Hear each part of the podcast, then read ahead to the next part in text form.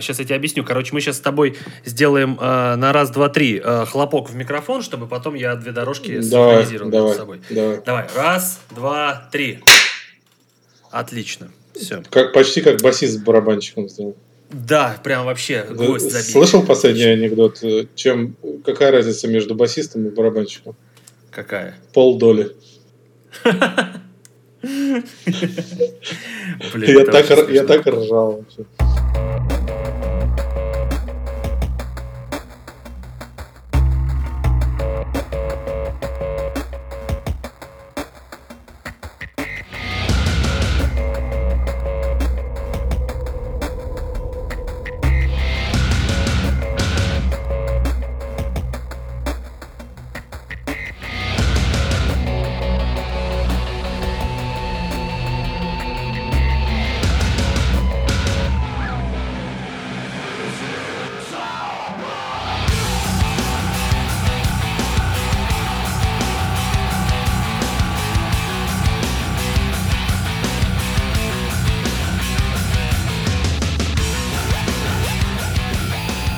Всем привет, уважаемые подкастослушатели, любители музыки и металлхеды. Я вас приветствую на очередном выпуске подкаста. И сегодня у нас самый первый выпуск подкаста, который не будет посвящен конкретной металл-группе, потому что у меня сегодня тема лучше для вас, лучше, чем какая-либо группа, потому что сегодня мы обсудим, наверное, самое значимое и самое перспективное событие в мире металл-музыки, отечественной музыки, а возможно и мировой. Это, наконец-таки, случившиеся гитар-батлы, о которых мечтал просто каждый металлюга. Каждый металлюга, смотря фильм «Кроссроуд», каждый металлюга, который просто любит металл, всегда мечтал, что когда-то два гитариста схлестнутся друг с другом. Не матом, а гитарами. И сегодня у меня в гостях человек, благодаря которому стало возможно эта мечта. Это Дмитрий Кузьмицкий, организатор и ведущий гитар-батлов. Привет, Дмитрий. Йоу, нигеры! А, Дмитрий, спасибо тебе большое, что ты пришел на полноценный выпуск подкаста, а, потому что было очень приятно, что мы с тобой встретились на выставке. Ты оказался очень приятным и очень отзывчивым человеком и абсолютно не пафосным. Поэтому спасибо тебе большое. Вам спасибо, что я вам интересен. Ну, конечно, конечно. И сейчас, перед тем, как мы обсудим именно сами батлы, прям, вот знаете, такое интересненькое самое мясо, мы немного поговорим о личности Дмитрия, потому что личность, он, как оказалось, темная, потому что вот так смотришь на него и не задумываешься, а кто он такой? И, Дмитрий, вот для людей, которые смотрели гитар-батлы там разок или там два раза, можешь объяснить, кто ты такой, откуда ты взялся? Вот все знают, что табачников, ладно, хорошо, он есть на гитар-батлах, все знают, кто он. А кто ты, расскажи. Да я такое ощущение, что сам еще не определился, кто я, где я и зачем я. Э, Много было всего, на самом деле, в прошлом, где я себя только не пробовал. И в военно-морском флоте, и на инженерном поприще, и в рок-группах различных, и в гитарном мастерстве.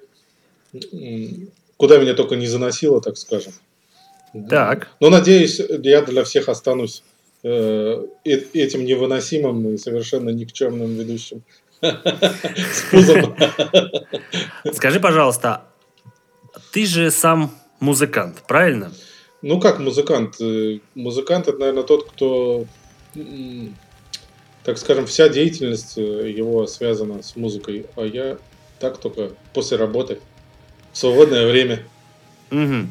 Хорошо, но правильно ли я понимаю, что твоя основная вот э, инструментально-музыкальная деятельность это гитара, правильно была всегда? Да, да, да. Я, я прямо вот с детства, вот первое, что я услышал в своей жизни, э, что вот прямо на меня неизгладимое впечатление произвело, мне там, ну, лет 10, наверное, было, это рока-опера «Иисус Христос суперзвезда». С Гилланом? Конечно. М, Вот, и я, и я вот услышал там всякие небольшие эти соляки, и мне настолько это понравилось, и все там дальше, дальше, потом Queen, потом Scorpions, потом Pink Floyd и так далее. И Я просто, Мгм. Когда слышал вот соло именно, соло, вот эти душещипательные гитары, я просто всегда вот закрывал глаза и представлял просто такие невообразимые картины. Меня всегда будоражило мое нутро э, эти звуки. Так что гитару я просто всем сердцем люблю. Назови трех гитаристов, которые были твоими негласными учителями. Негласными? Ну, ну, такие, на которых ты смотрел и вдохновлялся. Ну, слушай, я вот в отличие от вот этих всех ребят, которые учатся играть на гитаре и смотрят там на Гилберта, да, там, на Вая, еще я никогда такое не слушал, и только когда я брал уроки по, э, ну, по игре на гитаре, э, для меня эта музыка стала открываться как ну, что-то еще, вот есть инструментальная музыка, но до сих пор, на самом деле, кроме Табачникова, я вообще ничего не могу слушать из инструментального меня немного это ну, начинает утомлять. Я от, от многих э, люблю именно ну, рок-песню как целиковую составляющую. Mm-hmm. И, и гитара всегда она это часть, часть и ритм секции, часть и солирующей какой-то партии, и плотного звука и так далее. То есть для меня мои герои это был Брайан Мэй, э, Мартин Ямпс из Scorpions, э, Ричи Блэкмор и так далее. И до сих пор остаются. Э, и Зари, конечно, там Холстинин и Маврин и так далее. То есть для меня... И, конечно же, Кирк Хаммет. Конечно же. Конечно же. Кто бы что ни говорил, Соляки он пишет просто невероятно. Тут где-то дух Фреда пролетел, и на тебя немножко это, какашек немножко посыпал. Да, да, да, Фред сам слушал Металлику, то что тут лукавит. Ага. Сам, Хорошо, сам но... слушал и серики снимал, так что это он, он обычно там сегодня любит, завтра не любит, но это его дело. А ты да. хитрый Фред. Скажи, пожалуйста, я правильно понимаю, вот эти гитаристы, которых ты назвал, я правильно понимаю, что они тебя вдохновляли не только как э, технари, но и как и композиторы? Как технари меня вообще никто никогда не вдохновлял. Единственное, как технари меня вдохновляли, когда вот я в 2000, 2002 году узнал, что есть такая группа Dream Theater где дали диск, просто болванку. Тогда интернет был очень медленный, может, кто по младшим возрастам не поймет. Одна порно-картинка загружалась 5 минут. Ну, по карточке. Ты покупал карточку на 5 мегабайт и... Да, и либо к телефону подключался, пока мамы нету, а потом приходили счета там за каждую минуту, там что-то да. 20 рублей. Был такое, да. Вот. И э, болванку с альбомом Sense of Memory Dream Theater, и я подумал, господи, это, это что такое вообще? Как так можно играть? Это так круто. Вот тогда я именно в технику начал вникать, что такое техника. А до этого мне всегда было важно, насколько крутые песни, насколько проникновенно звучит гитара или вокал, на, mm-hmm. на, насколько боевой дух, там, если это такие песни по ритмичнее, там, поживее. И то есть я технически никогда не обращал внимания. Для меня всегда было важнее Э, передать, передать э, как бы какие-то чувства с помощью инструмента, как, рассказать историю. Скажи мне тогда, пожалуйста, если вот ты так вот рос на музыке активно и сам хотел создавать музыку, куда подевалась твоя группа «Атмосфера»? Она на самом деле есть, мы репетируем. Ну, и... Вот, но состав не полный. Сейчас у меня есть ритм-секция, которая сыгрывается, барабанщик. Басист это как бы часть атмосферы, это половина атмосферы, вот половина я, половина басист, э, который играл, кстати, на самом первом батле, Сергей Чепурко. Мы, мы вместе с ним делаем проект, совместно пишем песни. И уже на самом деле у нас ну, практически осталось дописать мне несколько песен, и будет готов альбом. Мы уже приступили к записи еще до батла. И ну, вынашиваем такое, как бы скажем, наше творчество, чтобы вот подать его красиво, качественно и действительно круто. То есть рано или поздно это должно выйти и увидеть свет.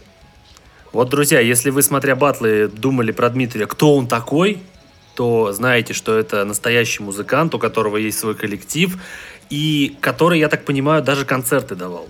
Да, мы давали концерты. У нас, ну, как бы, был приглашенный тогда барабанщик сессионный, моя подруга Маша э, согласилась тоже помочь нам спеть песни, которые мы написали. Э, это был концерт, так скажем, эксперимент. Прежде чем приступить к записи, мы решили проверить свой вокал, как бы, ой, вокал, господи, что я говорю, свой материал на людях определенных, да, были, было мероприятие, два мероприятия разных, где разношерстная такая публика, любящая разную, разную рок-музыку. И мы решили подать им просто материал, выйти, сыграть и посмотреть на их реакцию. Это какой-то open air был, да? Да, мы сыграли один в зале ожидания, как бы сет там из минут 20-25.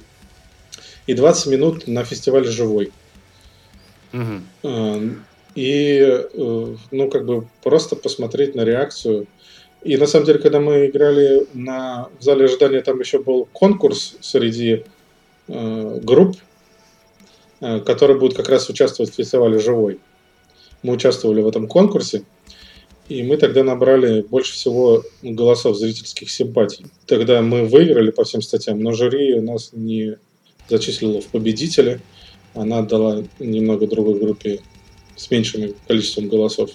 Как предпочтение, ну, все куплено, да. как всегда. Ну, это не важно. Важно то, что э, реально людям настолько понравилась наша музыка, что это нас так вдохновило, когда попросили поднять за нас руки, я видел, что поднял весь зал просто.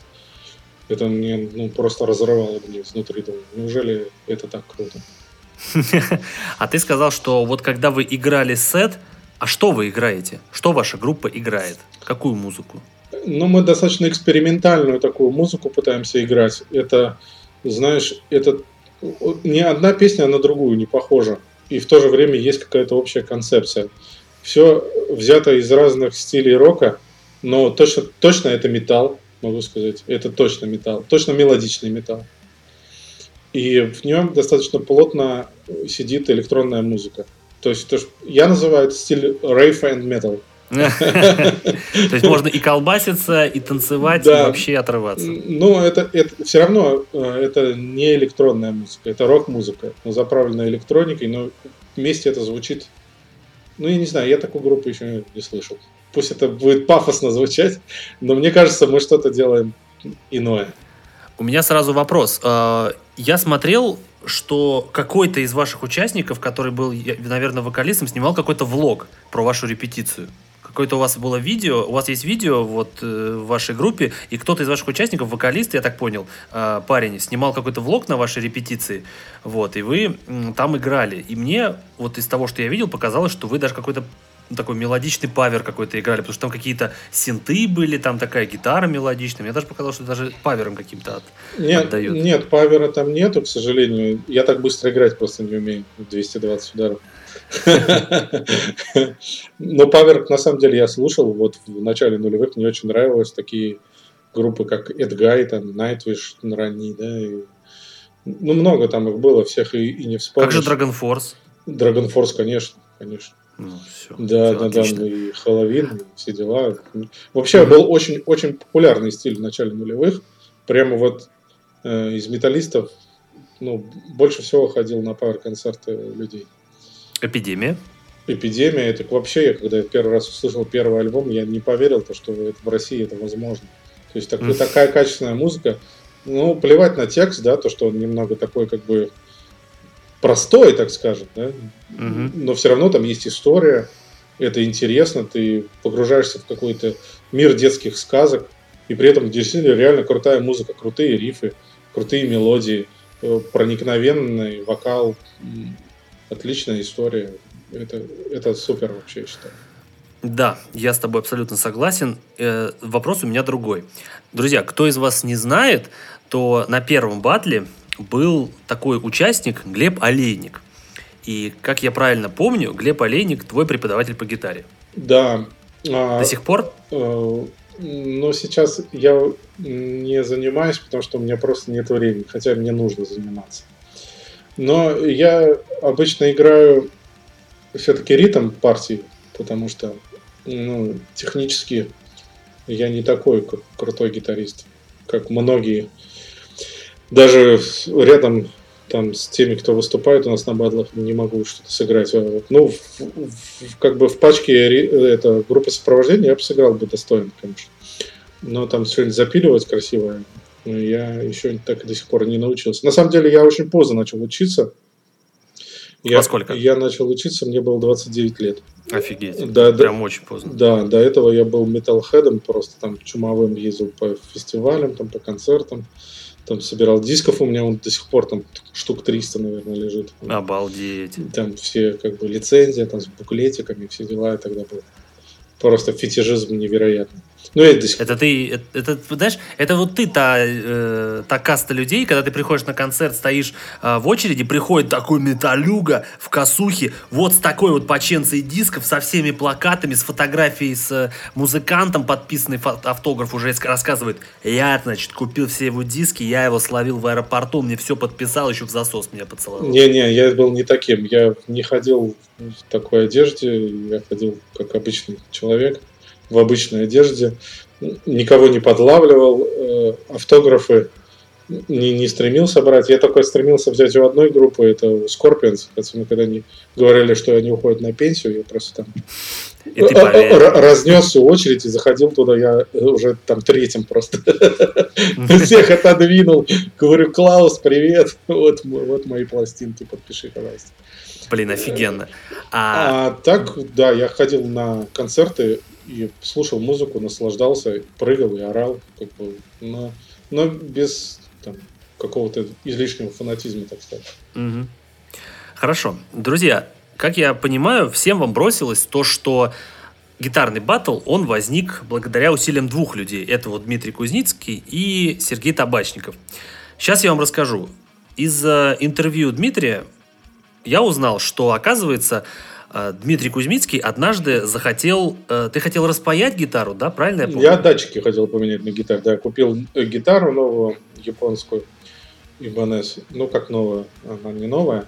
Она 2000, по-моему, третьего года выпуска, но у нее идеальное состояние, и там даже все стоковое, там вплоть до наклеек, там этих бирок, угу.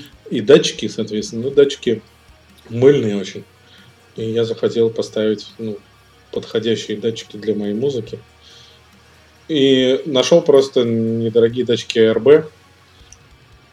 Достаточно хорошо с липой они звучали. Я даже нашел как бы сэмпл с липой. И просто не нашлось человека, кто это мог бы грамотно запаять, эти, именно эти датчики. Но человек, к которому ты пришел, он такой это отморозил, сказал, типа, о, не-не, я так не могу, да? Ну, он сказал, типа, у меня очень мало времени, если там два провода распаять, запаять и запаяю, а потом сказал, ой, что-то я не могу найти схему распайки. Я нашел в интернете, ему прислал, потом сказал, ой, я что-то не успею тогда сделать, слишком все сложно. Я сказал, ну хрен с тобой, заберу и все. Забрал. А в, итоге, а в итоге, как ты к Табачникову прям попал? Я даже не знал, что, оказывается, в его мастерскую можно просто так прийти с гитарой и сказать, а, она сделает. А я следил за творчеством Табачникова. Мне всегда очень хотелось с ним познакомиться. Но, но как и многие люди, я просто что-то ссал, короче. Ну, просто думал, ну, что я ему скажу, кто я такой? Я ни хрена не умею. Ну, да, чем ты можешь его заинтересовать? Да, да, да. Просто ссал. И, и, на самом деле многие, я их понимаю. И я думаю, ну, соберусь духом, все равно надо решать вопрос. Написал ему, говорю, мне нужно запаять датчики. Поставить kill switch. Он говорит, все, приходи во столько-то. Я пришел. Принес бутылку рома. Ты так это не с пустыми руками. Да, говорю, вот ром, типа попробуй, очень классно. Он говорит, он, он ответил, надеюсь, я не ослепну. Я уверен, он сказал не так. Он сказал, надеюсь, я не ослепну. Да, да. Ну, запаял датчики, потом что-то мы с ним поговорили. Потом мы встретились на концерте одной группы. Потом, ну, короче, черед событий какой-то пошел. Слово за слово. Как бы, мы нашли общий язык просто. Так сказать. Ну, то есть это не было не, не, не было страшно процессом. на самом деле. Он сам меня боялся, так же, как я его когда я вошел, мы друг, друг, друг от друга отводили глаза. Ну и, короче, зацепились э, какими-то там фразами, потом я им всякие идеи начал высказывать, предложения. Угу. Потом я его попросил послушать вот атмосферу свою, что я записал. Он приехал, сказал, что надо доделать, что нужно переписать. Все по делу. Э, потом мы попили чайку, потом я к нему еще в мастерскую съездил. И короче говоря, все закрутилось, поехало, и мы начали думать, ну, что, что, что бы такого сделать плохого. Э, хорошо, так, это, это еще мы коснемся, да, этого, этого момента, когда все, фух, родилось.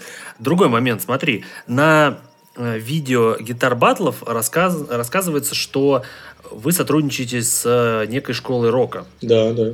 Во-первых, в чем вы, ну, состоит это сотрудничество и как вообще вы с ними вот закорешились? Ну, школа рока – это тоже отдельная история.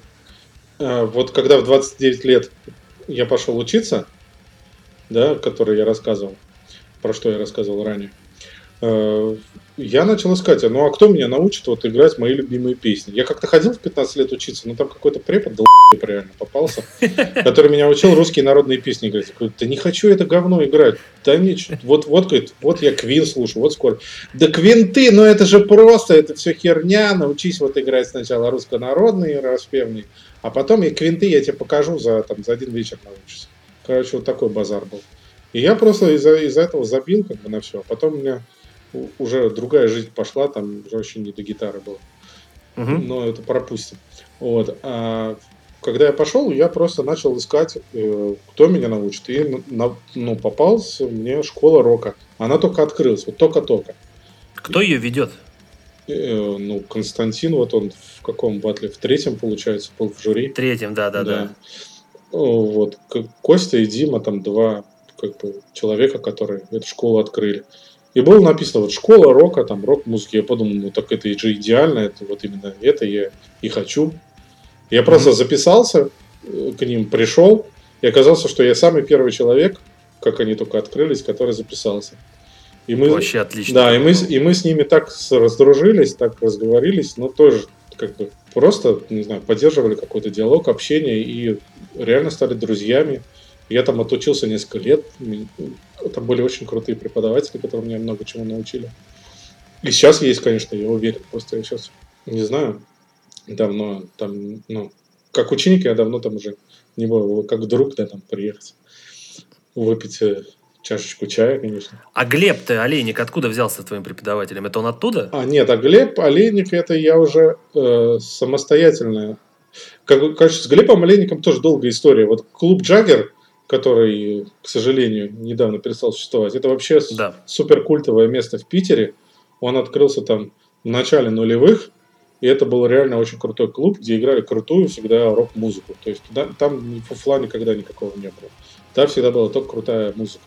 Так круто, атмосферно, блин, да, такого нет, конечно. Да, и очень жаль. Я надеюсь, то, что его еще спасут, предпосылки к этому есть. Ну вот, найдутся люди, которые действительно этим живут и просто помогут клубу, потому что место идеальное. Его строили специально, как бы выверяли все, специальные материалы mm-hmm. подбирали. Все по, по высшему топу, по самому разряду. То есть это клуб, где с хорошим, отличным звуком, с реальной вкусной едой, интерьером, атмосферой ну, вообще не сравнить со всеми другими. Вот, и, и, я ходил, ходил туда, ну, постоянно тусить. Ну, как постоянно там, но бывало там и раз в неделю, бывало там раз в месяц. И там все время какие-то вечеринки проходили тематические, офигенные, где играли крутые гитаристы, и, и на постоянке там играл Глеб Олейник. То в одном проекте, то в другом, то в кавер каком-то проекте, то еще что-то. Я еще, э, вот мы с ним ровесники на самом деле. И когда мне было 20, ему было 20, он играл блюз. И мне тогда очень понравилась его группа Jungle Jam, когда он играл. Думаю, о, как круто ребята играют. И потом я начал замечать то, что там она начала развиваться, потом начал играть металл, потом еще и так далее. Я постоянно следил как бы за ним, как за гитаристом. Мне очень... Рос вместе с группой. Да, да, да, мне очень нравилось, как он играет. Вот именно этот гитарист. Вот этот гитарист Глеб Олейник мне нравится. Вот говорят, есть у вас крутые гитаристы в городе? Я говорю, да, вот Глеб Олейник крутой. Угу. И потом я ему тоже решил, когда дошел до определенного уровня, что мне нужно уже как бы ну, идти за техникой более серьезно на нее обращать внимание. Я ему написал, mm-hmm. типа, возьми меня учиться. Он сказал, что ты можешь? Я говорю, ничего не могу. Ну, ну говорю, то-то, то-то, там, так-то, так-то. Говорю, хочу, хочу теорию музыки подтянуть. Он говорит, ну, приходи. Вот, и мы начали заниматься у него. Препод он жесткий, конечно, могу сказать, но справедливый. Судя по его видео. Слушай, я когда смотрю его видео, он, он настолько брутальный, что мне страшно становится просто, смотря видео. Да. Ну вот, и тоже как-то друг друга поняли, так скажем, родственные. Но дочь. это логичный да. Э, исход событий, что клуб Джаггер, Глеб Олейник, первый батл, да. вот оно и так получилось. И, кстати говоря, вот благодаря Глебу первый батл тоже в том числе состоялся, потому что Глеб, когда я ему сказал идею, говорю, вот с Табачниковым хочу делать батлы. Хочу поставить его с тобой. Да ну нахрен, ни хрена себе. Я, говорит, в теме, говорит, все, я в команде, говорит, давайте делать. И вот он вывел нас в Чагер, как бы, поговорил с директором, меня познакомил. Я с ним поговорил, все ему рассказал. Искры, как у меня летели там из глаз, как с каким энтузиазмом все рассказывал. Он сказал, все, давайте делать. Надеюсь, там столько-то людей приведете. Я сказал, надеюсь. В отличие от других клубов. А. Да. Да. Сразу момент, смотри, а, к батлам уже сейчас перейдем. Последний вопрос о тебе конкретно. Сейчас завершаем первый раунд. Последний вопрос. Скажи, когда нам ждать от тебя именно вот музыкального релиза, возврата к музыке твоей? Ой, ну сложно сказать. Э, сложно ну, сказать. ты же работаешь. Ну, я работаю, но тут, видишь, тут мне еще нужны музыканты, которых, может, я там, кастинги в гитар батле объявлю. Потому что мне, нужно, мне нужен вокалист. Этого как минимум. Мы многих вокалистов пробовали. Никто не выдерживает, как бы. Не выдерживает. Да, да, высокие ноты. Жесткий Дмитрий Кузьмицкий. Высокие ноты нет, не берутся. Тяжело ага. петь, как бы, потому что концепция музыки как бы уже есть, есть и тексты, есть и понимание, как это должно звучать, но вот в вокальном плане все плохо пока. И, соответственно, надо дописать еще немного материал. А и, ты его пишешь? Ну, так скажем, процентов 80 где-то все пишу я, да. Насколько все-таки тут многогранная личность оказалась Дмитрий Кузьминский. Я охерею просто с этих людей, с музыкантов. А ты о нем один стереотип развиваешь, а он оказывается совершенно другим. Да что ж вы делаете, а? Просто не могу. Да, а, да как... люди вообще, они все интересные. Каждый может то, то, что другой вообще даже и не думал об этом. Что... Да, согласен. Друзья, на этой прекрасной ноте мы переходим к самой основной, самой интересной, просто жирной ух теме. Это сами гитарные батлы, так что погнали.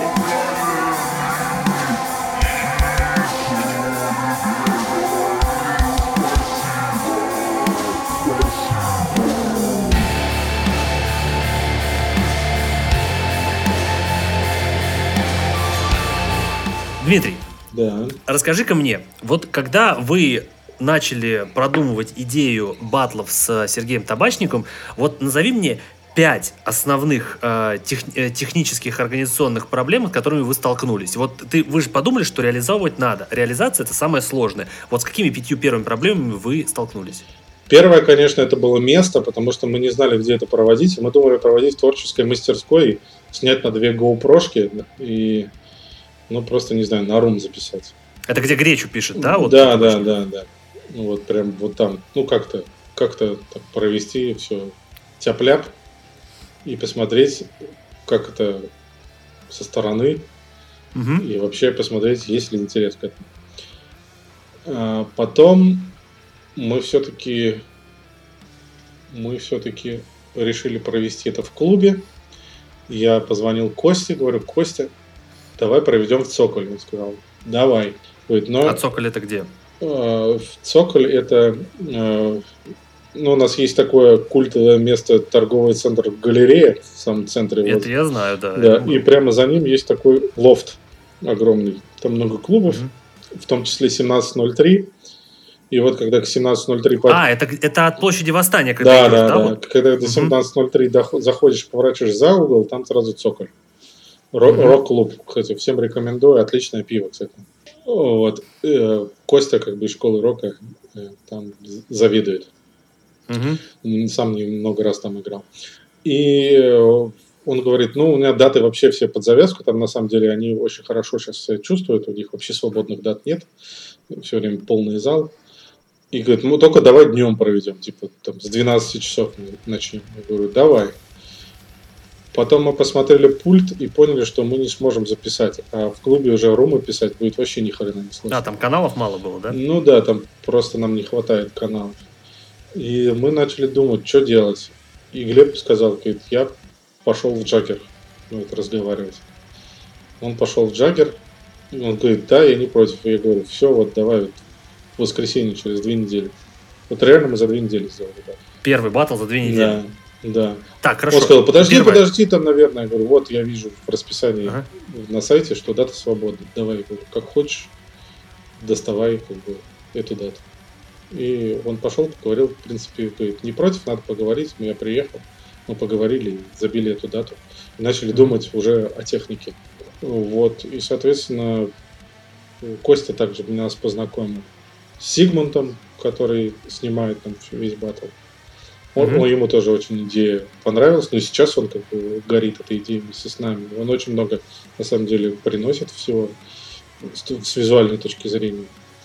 Ну, вот мы приехали, поняли, какое оборудование надо брать на прокат, как свет расставить, как чего.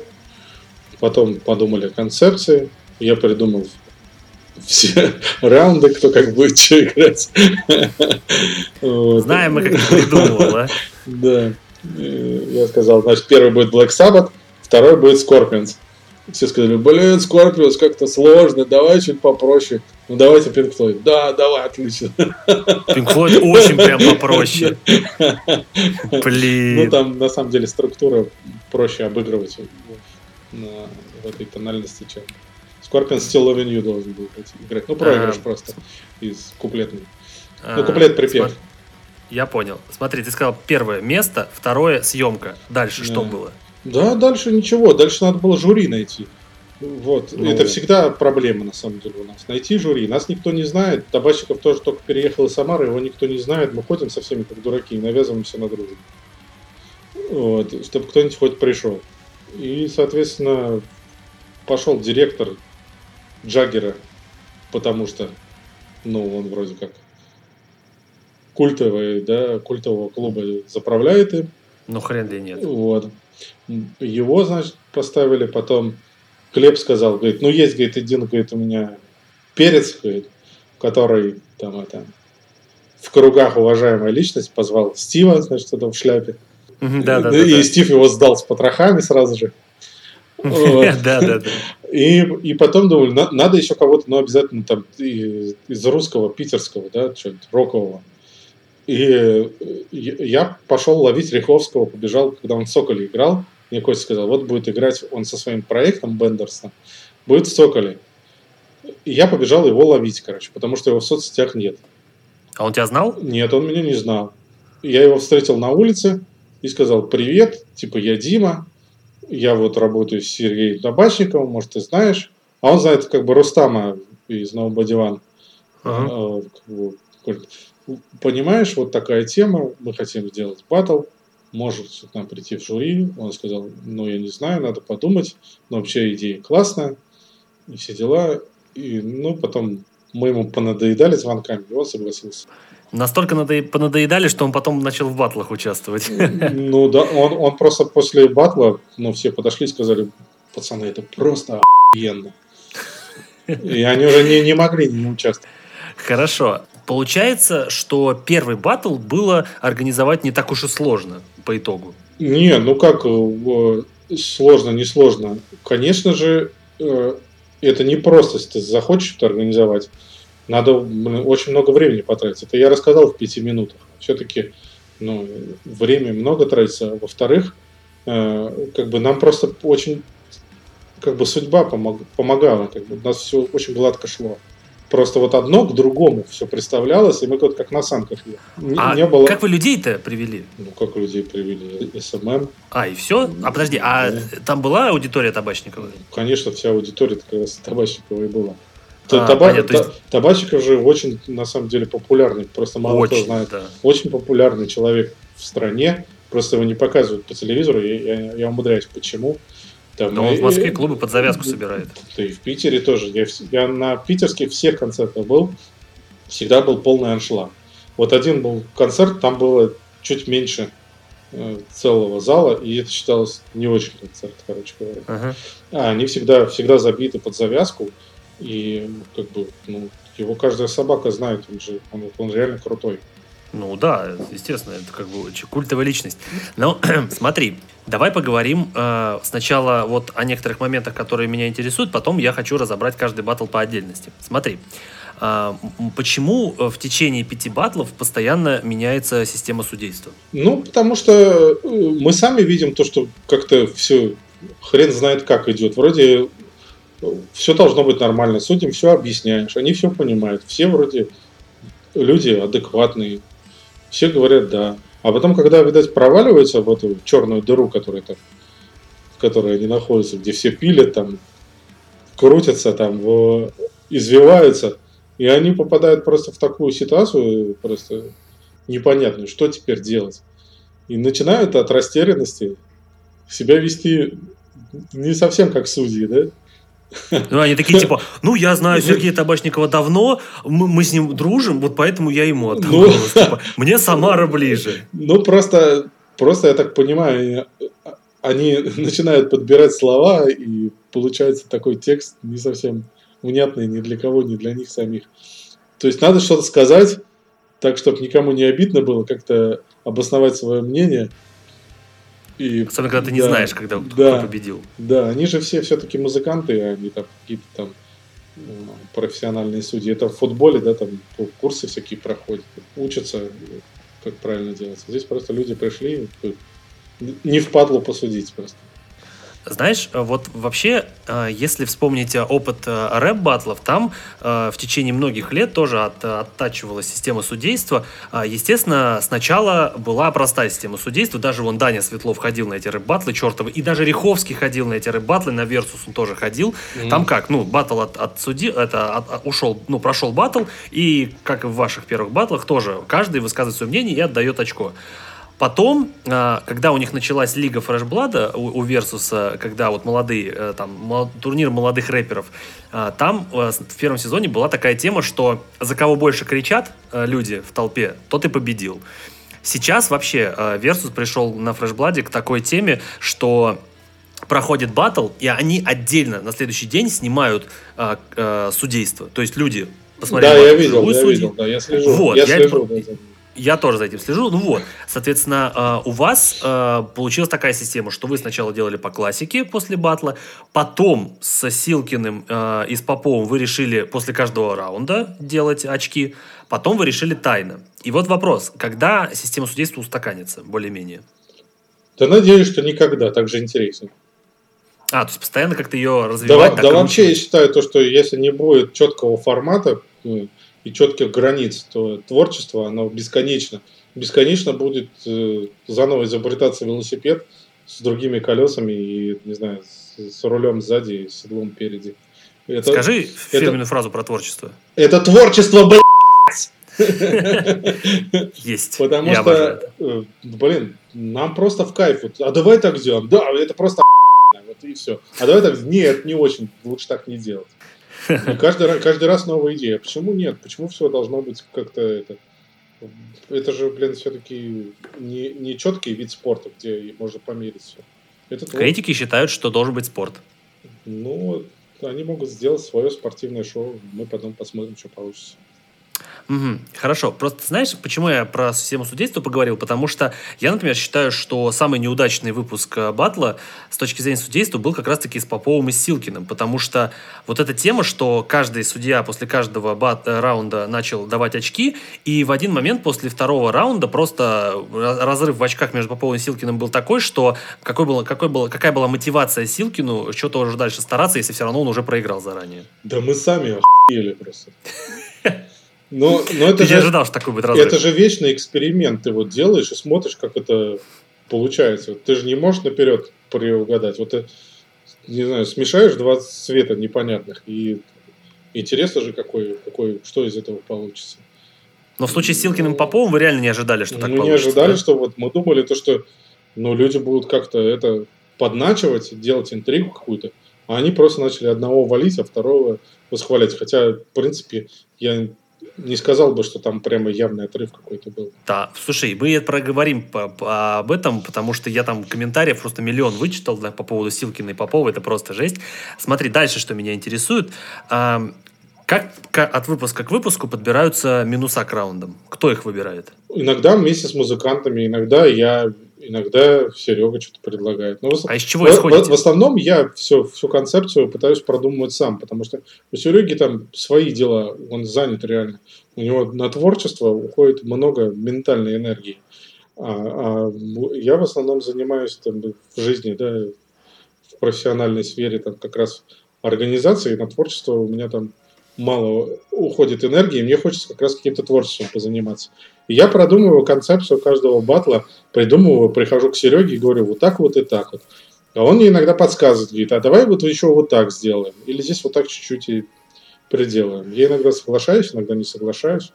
Э, иногда его идеи говорю, ну, категорически там пресекаю. Да, он мои категорически пресекает. Ну, как бы мы друг у друга учимся чему-то на самом деле. Я учу, учусь у него именно как быть такой творческой разносторонней личностью, а он меня учится как все организовать. Вы дополняете друг друга, да, понятно. Да. Но он и сам на самом деле хороший организатор. Если бы он не был хорошим организатором, в такие туры, конечно, бы не ездил. Так что, mm-hmm. ну просто ему реально как бы есть чем заняться.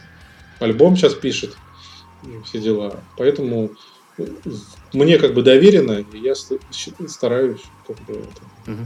Я понял. Знаешь, я вспомнил, что ты вначале говорил, что типа вот э, типа ты хотел давно познакомиться с табачом, но ты типа ссал, там боялся, всякое такое. Я вспомнил, как я себя вел с табачом, когда мы впервые встретились на Нами. Вот, я подхожу, говорю, Сергей, привет, пошли интервью сделаем. Он такой, давай часа в три. Я через 30 минут подхожу, говорю, Сергей, ну давай уже интервью. Он говорит, слушай, давай попозже, после автограф-сессии. Я в третий раз подхожу, говорю, ну слушай, ну пошли уже, давай, а. Это было... Я его так просто задалбывал, ты просто не представляешь. Он просто уже сдался в один момент. Вот. Ну, а так это всегда работает, на самом деле, когда ты реально настойчивый. Вот э, это знаешь, как э, можно сравнить, вот хочешь ты писать, да? Да. И, и, и вот тебя ничто не остановит. Да? Если дверь закрыта, ты будешь долбить как бы туда. Если, да. если там кругом люди, то ты будешь искать какое-то место. Но ты все равно сделаешь то, что ты хочешь. А если ну, тебе не очень хочется, не очень надо, ну ты просто спросишь, тебе пошлют, ну ты и пойдешь. Да, я с тобой согласен. Поэтому вопрос э, по поводу батлов следующий. Скажи, вот хотел бы ты, ну, на, понятно, что хочешь, но давай озвучим это. Хотел бы ты, чтобы вот гитар батл в один момент превратился в площадку, где люди смогут э, выяснять отношения, споры и стать, э, чтобы батл стал турнирной площадкой? Да, я бы очень хотел, но я не хочу торопить события. Я считаю, то, что мы до этого не доросли. Нам нужно еще многое сделать в том формате, который мы проводим сейчас. И торопиться. Во-первых, нам нужно, положа руку на сердце, еще очень достаточно поработать, чтобы аудиторию набрать. Потому что аудитории пока не так много. К сожалению. Вот. Хотя, хотя просмотры неплохие очень. Даже. Ну, может быть, неплохие, но для турнира, чтобы это действительно было, да, как вот чемпионат, все этого ждут. И все ну, как там, у рэп-площадок, у них турниров полно вот этих всяких. Ну, а с какого года существует эта рэп-площадка? С 2013 -го. А нам еще, да. нам и года даже нет.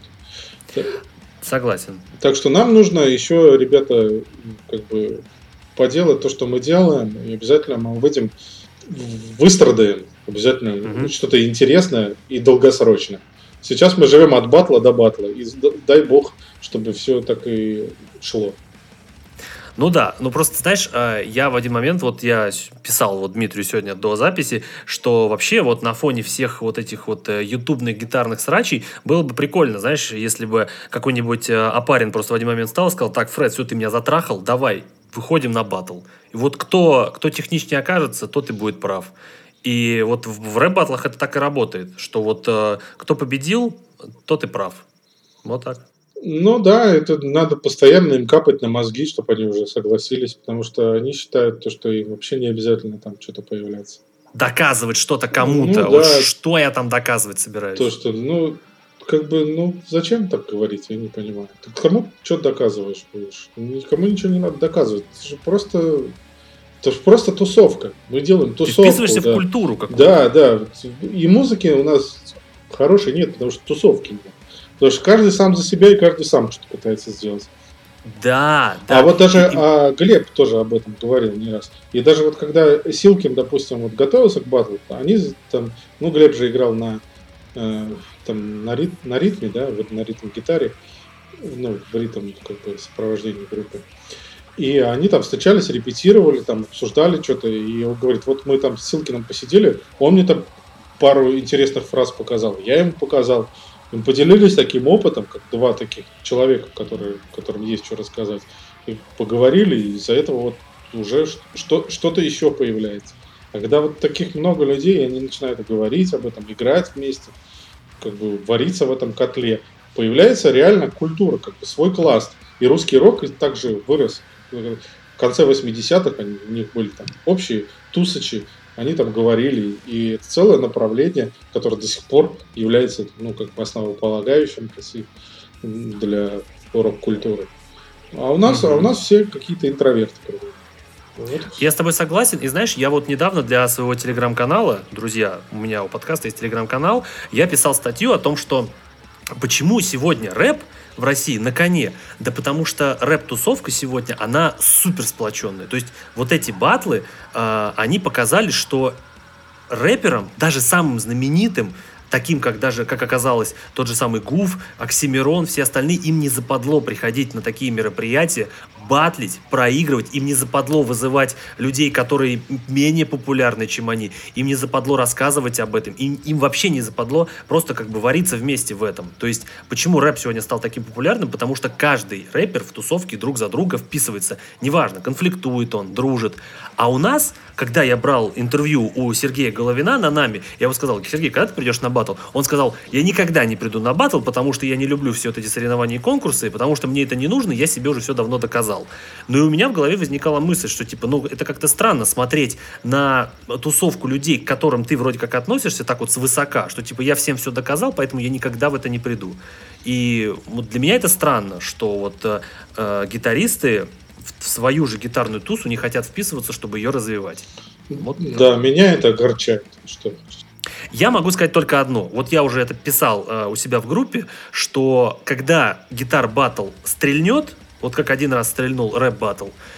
Вот когда эти гитаристы почувствуют, что здесь можно хорошо пропиариться, здесь можно хорошо прорекламировать себя, э, и это, возможно, даже деньги принесет, вот тогда они начнут приходить с, с, с легкостью вообще. То есть э, сейчас... Э, когда рэп батл э, стрельнет, мы с них будем деньги брать. Да, да. Да, но просто я и говорю, что вот когда вот этих гитаристов, которых вот я хочу видеть, того же самого Головина, Досумова, Фреда, Апарина, когда вот батл вот гитарный батл вверх просто прийти как ракета, их аудитория задолбает так, что они почувствуют, что да, идти надо. Но обидно, что сейчас они не хотят поддержать эту тусовку. Да, ну что тут скажешь, не знаю. Очень плохо, да.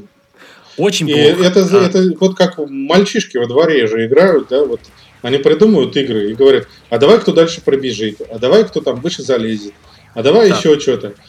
А есть какой-то там, который выходит гулять один, говорит, я не побегу, потому что я давно всем доказал, то, что я быстрее всех бегаю.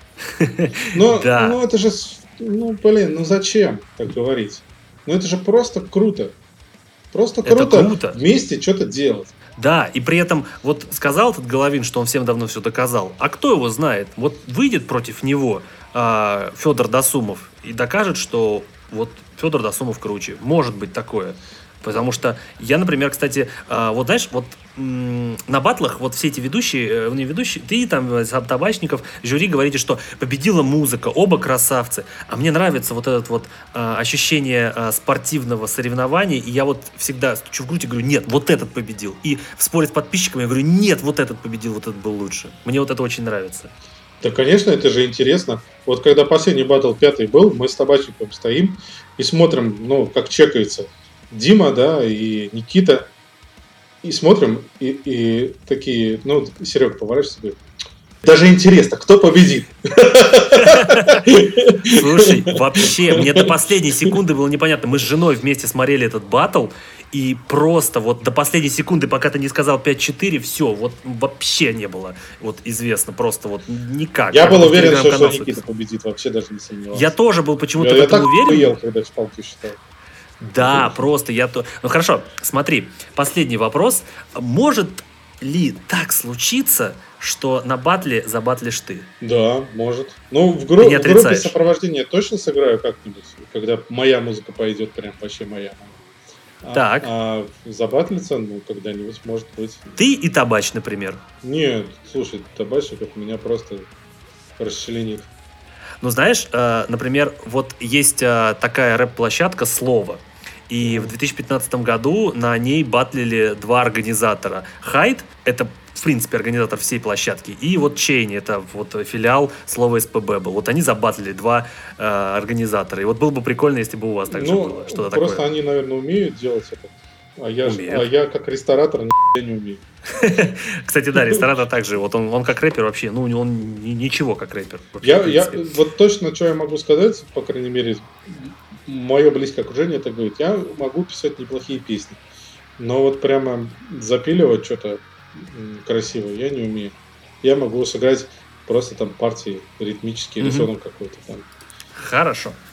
Давай тогда сейчас пройдемся по батлам. Поскольку их не очень много сейчас, можно их обсудить. Смотри, первый батл. А, у меня в комментариях а, подписчица одна писала, что я не хочу судить этот батл. Для меня победила здесь музыка, потому что люди, вот Олейник и Табачников, вписались в культуру и сделали вклад в культуру. Но я, как сказал уже, я люблю азарт. Поэтому я хочу спросить тебя, вот по твоему мнению, положа руку на сердце, кто в этом батле победил? Однозначно Табачников победил по всем фронтам. Мгм. А то, что в комментариях люди пишут и уже ржут над каждым э, выпуском, что победил Олейник. Ну, потому что как бы он победил технически чисто. А Табачников, он победил как музыкант, как артист. Он, у, у него просто больше опыта. Просто больше Я- опыта. Он просто покорил зал. Я с тобой полностью согласен, потому что я вот на днях пересматривал этот батл, потому что мне очень много кто писал, сказал, что это Олейник там типа сто пудов победил, и я видел разбор одного блогера, который рассказывал, что типа, как могли присвоить э, типа табачнику победу, ведь он вообще ни хрена не готовился и не понимал вообще, где он находится и нафига он это все делает.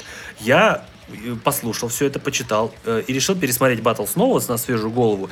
И я вот на себя пр- про себя вот это смотрю и говорю себе, господи, да Табачников, он же просто музыкантище, у него настолько музыкальная была подача, что это просто. Но на самом деле это был самый сильный батл. Олейник невероятно сильный гитарист. Это была идеальная просто кандидатура, я считаю. Идеальное противостояние. Вот прямо вот металл там и высекание, и там... Как, вот как последний комментарий я читал, ну не последний, но там один из последних комментариев. Вот говорит, Олейник как швейная машинка. Строчит, э, строчка к строчке все пропечатал, да? А Табачиков умеет создать настроение. Именно вот так и было. То есть вот настроение созданное против вот э, четкости и э, такой этой агрессивной подачи такой настоящей. При этом он тоже очень неплохие партии придумал, очень красивая тоже под Pink Floyd он придумал о, мелодию вот эту прям как, как не знаю, какие-то гуси-лебеди летят, мне представляется. Когда она говорит та ла ла ла ла ла ла Да, вот это была очень красивая мелодия, кстати, да. Ну- Вот, и я могу рассказать предысторию. Давай. А, Когда мы это все вместе делали, Серега уже был готов проиграть. Он понимает, что, ну, как бы, Олейник его сильнее в плане владения инструментом, да? Именно, ну, технической частью. И он говорит, я, говорит, даже готовиться не буду, потому что это все бесполезно. И, и чего? И если по мне даже больше хайпа будет. Ну да, типа Табачников проиграл. Да, да, первый батл, и- и он просто не готовился. Я его уговаривал, говорю, ну, может, хоть немного поготовился. И он реально вот э, минусовки открыл в день батла с утра. Что-то там, говорит, я что-то, говорит, поиграл, и что-то, ну, так, что-то хуево получилось. И потом они стоят на чеке, а Леник, значит, там это просто разносит там гитару, просто воздух в клочья просто там. И Табачников что-то там, блядь, мимо нот хуярит.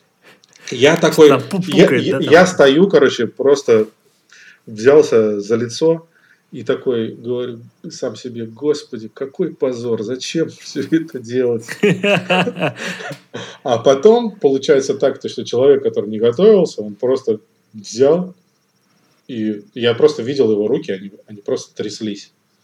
Ну, потому что... То есть от волнения? Да, от волнения, потому что он не готов абсолютно. Он просто вышел не готов, ноль человек. И вот этими, как бы, в этом состоянии, в абсолютно... Причем мы не ожидали то, что придет столько людей. У нас был зал, пришлось открывать второй этаж. Очередь стояла, люди в коридоре стояли, просто до хрена народу. И он выходит, и понимает, то, что столько народу на него смотрит. И он сейчас обосрется, он просто берет и вот это играет. И у меня прям аж, аж слезы выступили вот на этом Pink Floyd. Это было Как это было круто, да. Это второй раунд, который был. Да, да, да. Первый было раунд, если он так собирался, собирался, то второй раунд, вот, вот он просто играет, у него падает медиатор от того, что трясутся руки.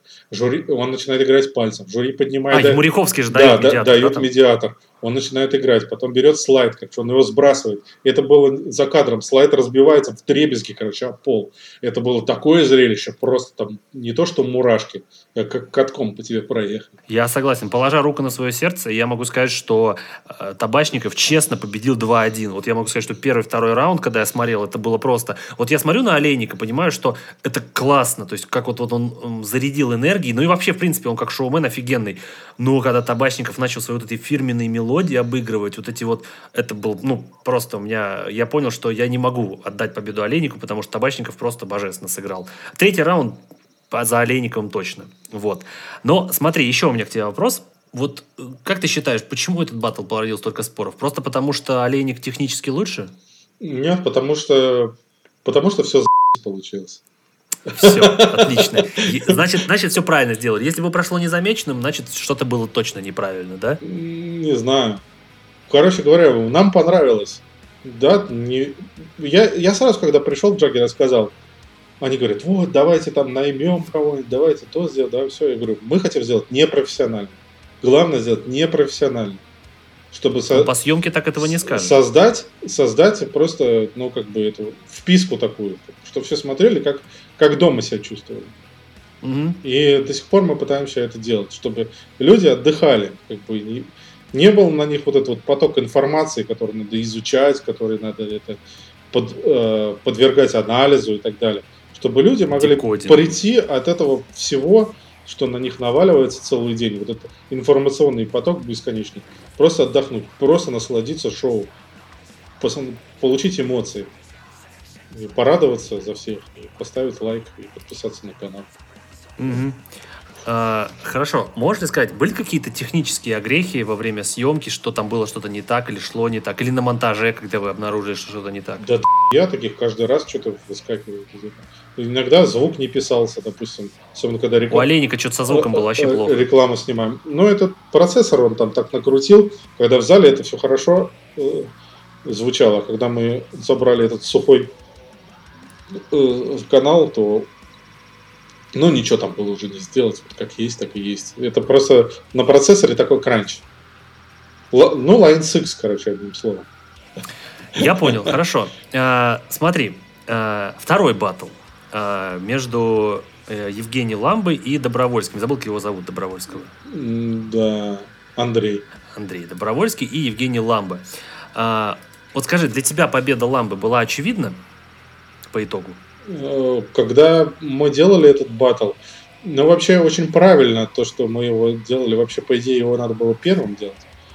Угу. Потому что я считаю, ну, вот это мое прямо личное искреннее мнение, то, что с этой музыки все, что мы имеем сейчас, гитарная индустрию всю, да, все многочисленные жанры, ответвления, это благодаря вот этой музыке.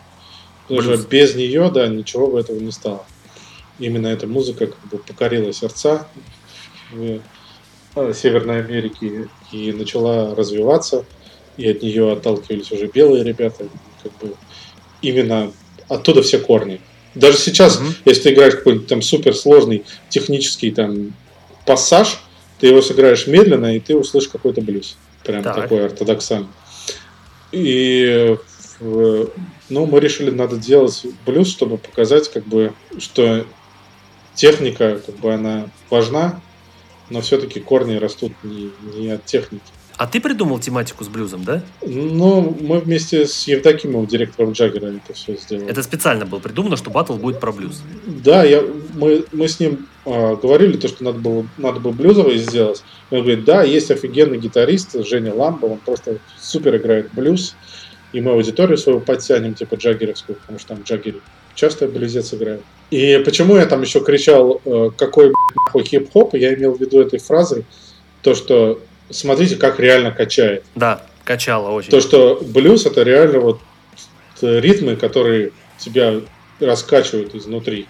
И это на самом деле и корни всего, и хип-хопа в том числе. Это черная музыка, от, от которой все пошло. Вся популярная музыка. Электронная, это она тоже произошла из инструментальной да, музыки, из рок-музыки в том числе. Вся поп-музыка, которая есть вокруг, это все благодаря блюзу. Так в итоге, э, ты считаешь, что заслуженно победил Евгений Ламбы? знаешь, вот это вот как раз тот батл, который все шло не так, короче, и все было против нас. Если мы на первом батле на санках выехали, то здесь мы реально против шерсти шли. То здесь что-то не получалось, то там не получалось, то там один заебался, то второй, то жюри там, то один слился, то второй слился, то еще что-то не так. И все шло не так с самого начала до самого конца. И я уже был настолько заебанный, что мне просто надо было как-то ну, сняться, чтобы как-то прийти в форму, и я начал хуять вискарь. Вместе с олейником. Да, и, не, и немного приводить себя в порядок, так скажем. Вот. Так. И э, Ж, Женя Ламба, я его тоже пару раз загостил. А, это поэтому это Добровольский сказал, что первый раз вижу бухого Ламбу. Да. И, короче говоря, э, Добровольский пока стелил ковер, ламба уже накидался. Блин. И, короче, все пошло, ну как, вот прошло, как прошло, реально, вот трэш, угар. Но этого незаметно, и, и садомия. плохо было. И, и, и да, и как бы, может быть, это и правильно. Ну, вот как бы, вот такой вот, да, прошел батл. И кто там победил, да, хуй знает. Ну, блядь, просто потусовались. Угу. Ну, я считаю, что вот э, Евгений Ламба, знаешь, он настолько оказался тяжеловесом в блюзе, он просто настолько задавил Добровольского, что было просто, ну, очевидно, что он победил. Просто вот в третьем бат, в третьем раунде он просто вот какой-то не, не безостановочный просто атакой своей просто вот. И вот так вот он сыграет. И вот так, и вот так. Ну, ну просто. Э, когда мы делали этот батл, мы ходили на репетиции, смотрели, что понимали мы сказали, пацаны, играть надо не больше двух с половиной минут, значит просто пиздец. Это мы за весь тайминг выйдем, никто смотреть наш не будет. И, и так пришлось долго с ними спорить. И как раз Женя, 11 говорит, я же так не могу. Я когда начинаю играть, я ловлю как бы, вхожу в кураж, ловлю связь с космосом, и меня куда-то несет, и я просто играю, и вот пока вот я не почувствую то, что пора заканчивать, я не закончу. И вот, и вот эти вот постоянные разговоры, короче, об этом, и, и постоянные переговоры, и там... Это творчество. Да, да. И, короче говоря, вот это был один из тех моментов, когда он пошел в кураж, поймал связь э, хорошую, 200 мегабит mm-hmm. в секунду, и не мог остановиться. Прекрасно, хорошо. А, смотри, третий батл а, вот между Риховским и Синюшиным а, для меня, наверное, сегодня является самым спорным, потому что я вообще не понимаю, с какого перепугу Евгений Риховский победил Синюшина. С какого вообще? Ну, потому что, потому что он, короче, сделал как бы ход конем, я так сказал. Что он сделал? Вот, вот расскажи вот, мне. Вот когда мы их ставили, мы, ставили только с одной целью. И один русский рок играет, и другой русский рок играет. Значит, ну, значит вместе должны батлиться. И Риховский сидел там что-то, наигрывал, там какие-то соло сочинял, туда-сюда. А потом сказал, да идите вы все в пи***ду. Я же не умею играть соло. Какого хуя здесь буду выебываться? И просто начал хуярить риф. И никто этого не ожидал. И, и что, хочешь сказать, он не прокачал? Ну, смотри, давай так. Вот э, я могу честно сказать, что первый раунд Евгения Риховского был обалденный. Он был очень кочевый, э, очень быстрый, очень классный. То есть пе- первый раунд э, Синюшина, он для меня мало запомнился, потому что он был какой-то очень навороченный, э, какой-то очень длинный. То есть я как-то он выпал с этого, вот не почувствовал какого-то вайба. То есть первый раунд Риховского супер. Но Потом, вот второй раунд Синюшина, вот его просто офигенной вот этой мелодией основной. Я считаю, что второй раунд а, Синюшина это лучший вообще гитарный раунд за весь э, проект пока что, за все пять батлов. То есть то, что он делал, это было просто нереально круто. Это было супер красиво, это было супер, э, как сказать, концептуально выдержано, целостно. И, и третий раунд э, Синюшина был просто супер. То есть вообще вот два его раунда, вот второй, третий, они настолько меня просто вынесли в мозг, что э, я вообще не запомнил, что играл э, Риховский. То есть второй раунд у него был какой-то непонятные какие-то проигрыши ну, были. Причем второй раунд у него был такой это э, гранжовая, кочевая очень мелодия. Ну какой-то грязноватый, да, Но такой весь гранжовый. Если ты э, там обратил внимание, не знаю, он играл на этой мини-гитаре, на которой запи- да. записывал, то есть это какая-то вообще детская гитара, и его как бы был вызов Э, то, что он может на таком детском инструменте, который, который с динамиком, вот такую классную тему сыграть. По-моему, да. это очень достойно было. Я считаю, что это, знаешь, вот а, после, вот знаешь, вот, вот этот напор, который Синюшин создал во втором раунде, он вообще просто снес нахер просто этого Риховского. Ну, не знаю, тут не так все однозначно. Он взял там педалборда, кучу педалей нафигачил, взял два лепских, взял всю свою технику, которую он там, пока Риховский ездил э, э, по турам покорять э, страну, Синюшин делал упражнения у себя в квартире. Так что тут как бы встретились именно две противоположности, как лед и пламя. И, ну да. И кто кого, ну, своими как бы сильными сторонами, кто кого задавит. Нельзя же так судить, если вот человек крутая техника и там более современные мелодии какие-то, то значит он лучше. Ну, а заметь, я не сказал ничего про технику, mm-hmm. я сказал только про композицию mm-hmm. Синюшина. Mm-hmm она для меня была стопудово лучше. Стопудово, потому что третий раунд Риховского, он для меня вообще какой-то слитый был. То есть он, да, он показал, что он может на акустической гитаре как-то развить композицию, но в момент, когда он развил композицию уже до полного, как бы его, ее формы, все, раунд закончился. И я вообще не понял, на что я смотрел. Потом вышел э, Синюшин, сделал супер красивую композицию с э, шоу, естественно. Да, и да. вот этот концерт, то, что его девушка вот его да, э, это остановила. Это просто охуенно. Я сам как, как ребенок просто скакал от этого. И поэтому, когда э, судьи сказали, что первые два судьи сказали, что победил Риховский, я вообще не понял, с чего. И в комментариях тоже пишут: вы что? Как это вообще? Алло. Ну, у каждого просто, видишь, свои предпочтения. Вот когда мы стояли с э, Тарасом, да, из Стигматы, э, я рядом с ним стоял, он мне говорит на ухо, говорит, я понимаю то, что типа это крутой гитарист, ну, показывая на Сашу, да, говорит, ну мне Женя просто ближе. Мне просто Женя ближе, mm-hmm. вот эта музыка мне ближе. Я говорю, ты, ты вообще не парься, говорю. Мы, ты просто должен сказать свое мнение. Mm-hmm. Как, вот что тебе как бы нутро подсказывает, так голосуй, это будет честно. И он так да, и сделал. Я согласен. И он так и сделал. Э, Костя тоже самое сказал, то, что я погрузился вот в мир грез благодаря этой и проголосовал так. Ну, все, все честно. Не, не, не... Я не спорю. Да. Просто да. Э, в моем э, понимании просто э, как бы за этот батл обиднее всего, потому что я считаю, что вот если бы я был судьей на этом батле, я бы точно сказал сразу, что Синюшин победил, потому что для его два раунда мои самые любимые пока за весь проект. Вот вот просто он меня покорил, ну, Александр ни, Ничего, мы только начали. Я думаю, то, что Саша еще не раз проявит себя. Надеюсь, надеюсь. Mm-hmm. А, хорошо, смотри. А, я сказал, что мне было обидно за Синюшина. Так же, как и за Синюшина, мне обидно за батл э, Попова и Силкина. Я тебе уже об этом писал, я тебе об этом говорил на выставке mm-hmm. «Нам».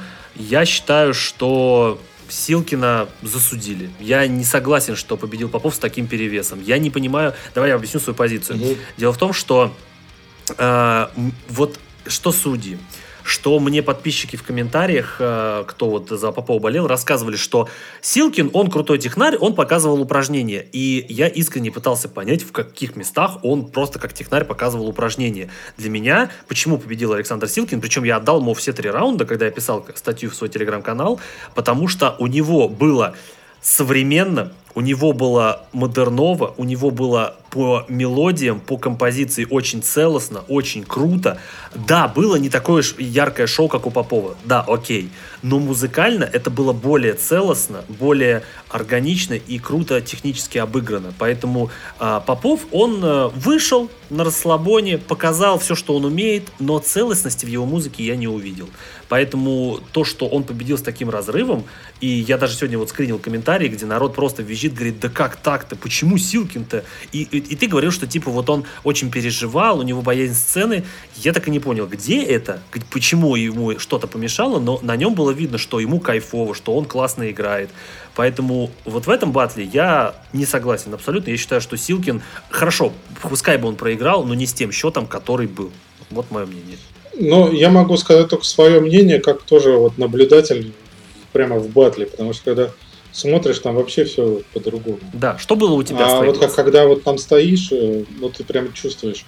Э, э, во-первых, они оба вообще круто все сделали. И на самом деле, почему-то на батле они сделали все ровно в два раза хуже, чем они сделали на чеке. На чеке просто было невероятно круто. А потом что-то их, ну, реально... Разволновались? Да, да, да. Что-то они поехали вдвоем.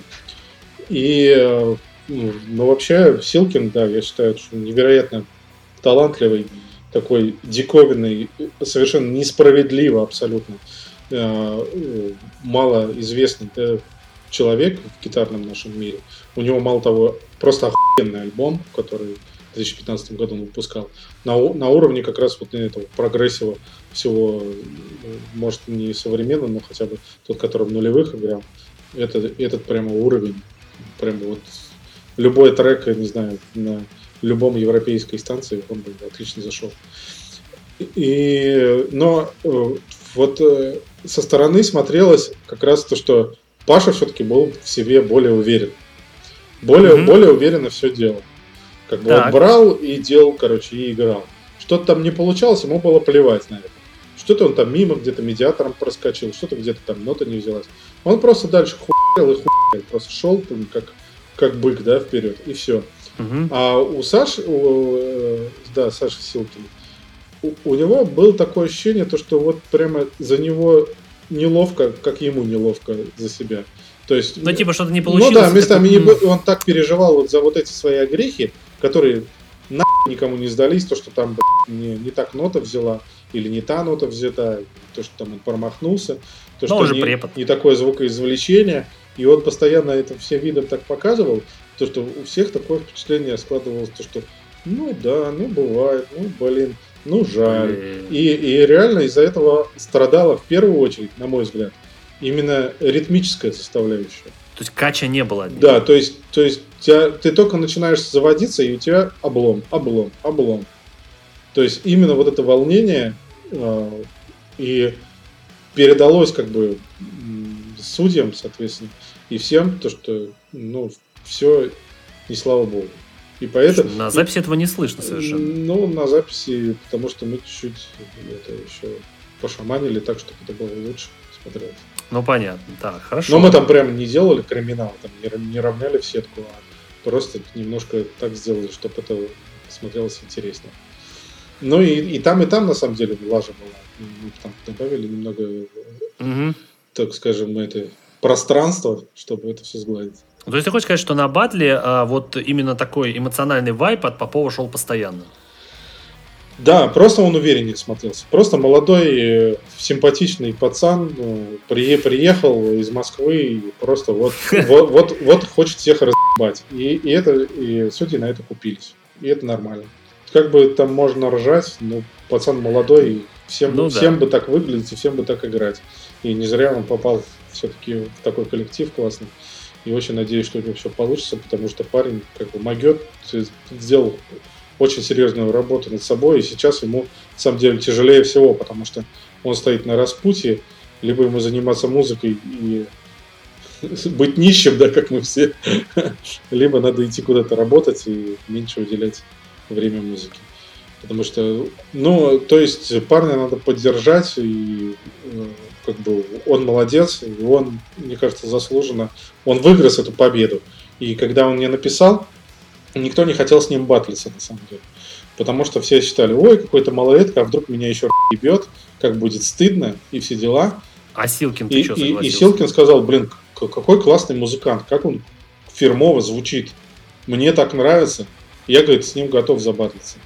Он, mm-hmm. он молодец. Мне будет интересно с ним сыграть. И, и вот, как бы... И, и Паша постоянно мне писал раз в неделю. Ну что там? Ну когда там? Ну что? Ну где пара моя? И так далее. То есть он сам себе дорогу пробивает в жизни. И, угу. и он заслуженно как бы заработал себе эти бонусы. Я опять же э, хочу э, сказать, отметить, что э, Александр Силкин абсолютно так же офигенно абсолютно играет, абсолютно офигенно звучит, он офигенный музыкант, преподаватель, он же у Антона Апарина в школе вот у них. Да, да, у них, у них там, да, совместный проект. Да. Да, поэтому, когда я видел, как э, Александр Силкин играет, я убедился в том, что он не просто технарь, он еще и музыкант, потому что он очень классно, модерново, по-разному, он там неоклассику, джент врубал, э, модерн метал, то есть, ну, настолько классно чувак играл, э, и от него была такая искренность, от него прям такая веяла, видно было, что у него очень искреннее лицо, он очень искренне играет, он любит то, что он играет, поэтому даже если там, ты говоришь, на записи было так-так-так, то я считаю, что ему стоит точно очков добрать. Не такой прям вот разгромный счет, как это было. Да, и это, это, с этим я абсолютно согласен. То, что разгромный счет, это несправедливо было абсолютно. Потому что судьи тут просто переборщили. Им стоило бы, конечно, немного рассчитывать, что, что происходит ну, да. вокруг. А то к третьему да, раунду... Да, это не, думал, несправедливо разгром, потому что все-таки он играл, играл круто, и вообще я со всеми, под всеми словами подписываюсь, еще хотел бы добавить, потому что он просто охуенный композитор. Он пишет невероятно да. крутые треки. Вот я прямо, прям кайфую, когда слушаю. Да, потому что некоторые гитаристы, которые выделываются на всех, не могут так. Да, потому что вот. некоторых гитаристов ты включаешь, ты слушаешь 30 секунд и выключаешь. Александр, Александра Силкин не хочется выключить. Интересно, чем же закончится эта хуйня? Да, Вот прямо согласен. интересно. Смотри, у меня будет еще к тебе несколько вопросов, э, тоже и про разных гитаристов, ну ты понял. Э, но сперва хочу обсудить, наверное, пока что самый крутой э, батл, который был, самый, наверное, такой э, неочевидный, это вот как раз-таки Дмитрий Кондрусев и Никита Марченко. Во-первых, а, когда только-только был объявлен батл между Марченко и Кондрусевым, мне жена прожужжала все уши про Никиту Марченко, потому что у нее коллега на работе, она ученица э, Никиты Марченко. И я на нами видел Никиту Марченко. И вот эта коллега моей жены, она в восторге от Никиты Марченко, поэтому э, к батлу я готовился таким образом, что Марченко просто вынесет Кондрусева. Просто вот настолько мне прожужжали уши, насколько Марченко крутой, я был уверен, что он разнесет просто Кондрусева. И, во-первых, сразу мне что бросилось в глаза. Мне показалось, что видео, э, на видео картинка достаточно э, темноватая. Ну да, тут, короче, такая тема, то, что новый клуб, свет не висит там, где надо снимать.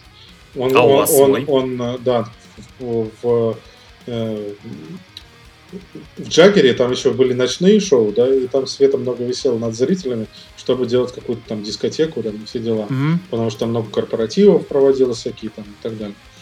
А там этого нету, там свет только на сцене, и он светит, короче говоря, на со сцены на э, как бы батлящихся да, музыкантов. При этом еще надо как-то, чтобы площадку освещал. И там очень много красного цвета они сделали. Ну, не знаю, чтобы дьявольщины это добавить. Ага. И, короче, когда ты крутишь цветокоррекцию, у тебя либо ебало, короче, земельного цвета, либо красной дыни. И вот и, и выбери, короче. Ваня, ну, будем что-то придумывать, но вот получается так. Поэтому, поэтому вот мы вырулили максимально э, приятный цвет, который это было возможно. Так что, ребята, извините. Да. Согласен. Вопрос, а как все-таки столкнулись между собой Кондрусев и Марченко? А... Мне кажется, супер равные гитаристы. Просто ну, супер просто. Про- очень просто. Я, я решил их сделать вместе, потому что оба э, пизда играют на басу. Пора уже что-нибудь было с басом. А они басисты или гитаристы? Нет, они... Ну, Марченко долгое время играл на басу в разных группах, у Сергея Табачника. А он в No Body по-моему, играл, да? Да, да, и это было вот просто охуенно. Он разносил просто зал. Э, даже когда Соликин на басу играл. Я был на концерте. Так, хорошо. То есть это ты их свел вместе? Да. И, и они были не против? Э, да, сначала мы хотели конкурс с другим гитаристом поставить, но он в последний момент слился. И я говорю, это же будет охуенно, если с Марченко поставить, ведь они, до, ну, типа, Конкурсов тоже до басу неплохо играют. И он записывал много всяких альбомов знаменитых, даже бас-партий для различных коллективов, там, в том числе «Черный кузнец», и так далее. Uh-huh. Вот. То есть он неплохо играет на басу. И только вот поэтому они вместе играли. Плюс еще... А они знали друг друга лично? Нет, они не знали. Плюс Никита большой фанат э, Короля и Шута творчества, и он сказал, ну, блин, я, конечно, да, я, конечно, за. Так, хорошо. Другой вопрос. А, я так понимаю, что вопрос с э, раундом на басу, он как бы сам собой решился, потому что они басисты. Да, еще и да, добавок. да. А, хорошо. А, другой у меня вопрос. Как вы пришли к идее тайного голосования? Кто предложил? Серега придумал. Он, он, он просто думал, как, как что сделать, и э, просто у детей своих отнял какие-то игрушки, там какие-то какой-то там конструктор или еще что-то, взял стаканчик из-под виски и сказал, о, вот это будет голосование. Я понял, хорошо. Слушай, мне показалось, что Никита, он э, в целом как э, технически, так и в принципе в плане гитары, он очень грамотный человек, но я так понял, что он не очень любит распыляться на технические вещи, потому что когда с ним Табачников общался, мне казалось, что Никита специально уходит от всех этих технических вещей, потому что для него все это не важно в целом. Ну как, э, он просто не ставит на это основной как бы, акцент. Да он, он даже на интервью с тобой говорил, что типа он хотел песни делать, музыку, а не ну, гитары. Да, там, нет, он говорил, когда мы снимали Гречу, то что ну, там определенные технические вещи нужны для того, чтобы из головы мелодию перенести ну, на, на, на, на физику, да, на, на гриф. То есть технические вещи там определенные нужны, но лишь достаточно для самого себя, а не для того, чтобы mm-hmm. кто-то сказал там во дворе, кто так и теперь играет. Это же хлеб. Хлеб, не строй. Ну да, как бы он не хочет как бы обращать все основное внимание на это. Ему интереснее писать песни, допустим. Ага, хорошо. А можешь мне сказать, вот он э, на видео кажется Никита Морченко таким, знаешь, не от мира сего. Он из себя строит такого или он за камерой попроще? Ну, просто, да, не все творческие личности ебанутые, если честно сказать. Со всеми общаюсь. Я просто э, все время общался с инженерами, они так более конкретные.